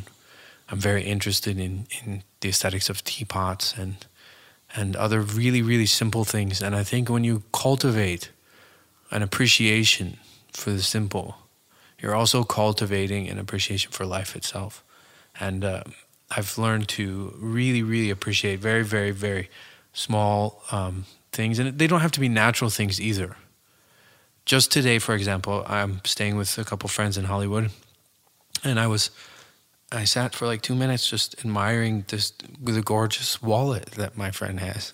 Because I haven't, I don't, I'm, you know, obviously don't have money, so I haven't had a wallet in decades. And he just has this, he had the most amazing wallet. It was just, really really amazing and i was looking at it it was really well crafted and not only well crafted but seemed like the perfect most perfectly functional wallet that i had ever seen. So i was really admiring his wallet. And and so that kind of thing comes from you know i guess you know like they say almost it's almost cheesy. Stop and smell the flowers. But just learn to appreciate the simple. And i think that that is a that is a that is a practice and a habit that will make life so much more rewarding if you learn to celebrate the little things. Because so much of the juice is there. If you ask you know because like we were talking about gratitude is a practice that you get better at. Running is a practice you get better at. Sobriety is a practice you get better at. So is living. That's why old people are wiser. And if you ask old people like old couples like old widows or widowers right? It's almost cliche. They, they always answer the same. If you ask an old widower or widow, the thing that they miss the most are all the little things, the little quirks, and like the way he or she did this or that, or walked or laid down. These are the things that like make up a life. These are the things that are really important. So learning to appreciate the simple, that's the second to last of the Zen practices that I think everybody can benefit from. Is just learning to adore the simplest little things. Yeah, I mean the the question that I was going to ask before. Well, it wasn't really much. Of, it wasn't really as much a question as just an observation, but it was getting exactly to this, which is that um, it really is the simple things, and we have this overdrive kind of compulsion to over intellectualize and overthink everything and want to sort of divine some kind of crazy complicated solution for what ails us when in truth it really is as basic as that. Like the practice of you know appreciating the smoke wafting through the, the window can be as profound as you know six months in the chair at the shrink's office or or what have you right and but for some reason it's easier for us to do that than it is to just sit still just like it's easier i mean for you the perfect analogy it's easier for a lot of people to go buy a bag of potato chips that have like 300 ingredients in than it is to like just eat an organic strawberry. There's like the simplicity in when you know when but actually when you start like eating the, the amazing thing for me about eating vegetarian and and uh, and vegan diet for so many years is just like how I never get tired of like just celery. And like mm-hmm. celery is awesome. And you know you can you can put some, a little something on celery but a lot of times cooking you know it's the same thing. You can overcook a lot of stuff especially when it's vegetables. They're, they're just a lot of it's just really great when it's raw when it's simple i mean i came in here today and your daughter was just eating some berries and in the center of the berries was some like sauce to dip them in. And I was like, "What's that sauce?" And she was like, "You know, oh, it's got dairy and I'm not going to eat it. I just I just love the berries." And she was sitting there eating all the berries, and you know, that's just that's awesome. And they were so bright and gorgeous. Mm-hmm. And um, you know, what a treat for her to be able to have like six different kinds of berries on a plate. You know. Mm-hmm. Yeah, it is. I mean, I talk about this a lot also about, um, I mean, you know, we cook about 70% or 65% of everything that we eat. We're so, so we're not all raw. But I also feel like, and when I cook those, it's a very quick cook. Like I don't cook things all day. And that's why all the recipes in my book are actually very quick because even if you're cooking, it's just not, it's not that long. But the other thing that I really, I feel like we've lost touch with, and it's just the beauty that is provided in nature around us. Like when you were talking about your favorite thing, you know, my one of my favorite things on the planet is a lemon. Mm. You know, just a lemon. I can hold a lemon and smell it and feel it and you know, take little bites out of it and I just love it. And there's so many things in the plant kingdom that have been provided us and um, you know, I Instagram this week like artichoke, just an artichoke, like just look at these shapes that appear in nature and you know nature is just the most beautiful artist. and so abundant. I this week for the first time in my life i had a meyer lemon. Oh you had never had one. I'd never had one. They're amazing. They're amazing. They're absolutely amazing. They're really yeah, good so yeah. beautiful and they put the zest in our food. It was really good. Right. All right, I hope you guys enjoyed that. I absolutely cannot wait for 2016 and all the amazing opportunities and bounty and experiences and adventures that that year is sure to bring. And I look forward to sharing with you guys amazing conversations uh, on the horizon. Make sure you go to richroll.com to check out the show notes for this episode. Um, I have the links to all of the full length episodes of all the podcast segments that were referenced today. Uh, so if you missed some of those, go back, please listen to them. Uh, they're all amazing, of course. I also want to make this very special announcement that Julie finally launched her own podcast. It's called Divine Throughline. She's got four episodes up as of today, uh, two conversational episodes and two like healing techniques. It's very different from my podcast. It's very Julie, uh, very spiritual, and very cool. Uh, she's doing great with it. She's loving it, and I think this is a really great medium for her. So again, it's called Divine Throughline. You can find it on iTunes, or you can go to her website, srimati.com, S R I M A T I com to check that out. Uh, of course, if you want to delve into the entire RRP catalog, the entire of beyond the most recent 50 episodes available on iTunes, I've got an app for that, and it's totally free. It's called the Rich Roll app. Just search Rich Roll in iTunes or the App Store. It should pop right up, totally free. And that way you can carry around uh, all 200 plus episodes of the podcast right in the palm of your hands. Don't forget to subscribe to my newsletter. No spam, just good stuff, podcast updates, and product offers and rebates. On that note, all my nutrition products now through New Year's weekend are 50% off. Uh, we are trying to clear out our entire inventory, so it's first come, first serve. Check that out as soon as you can. Uh, really great prices on all our remaining nutritional product inventory.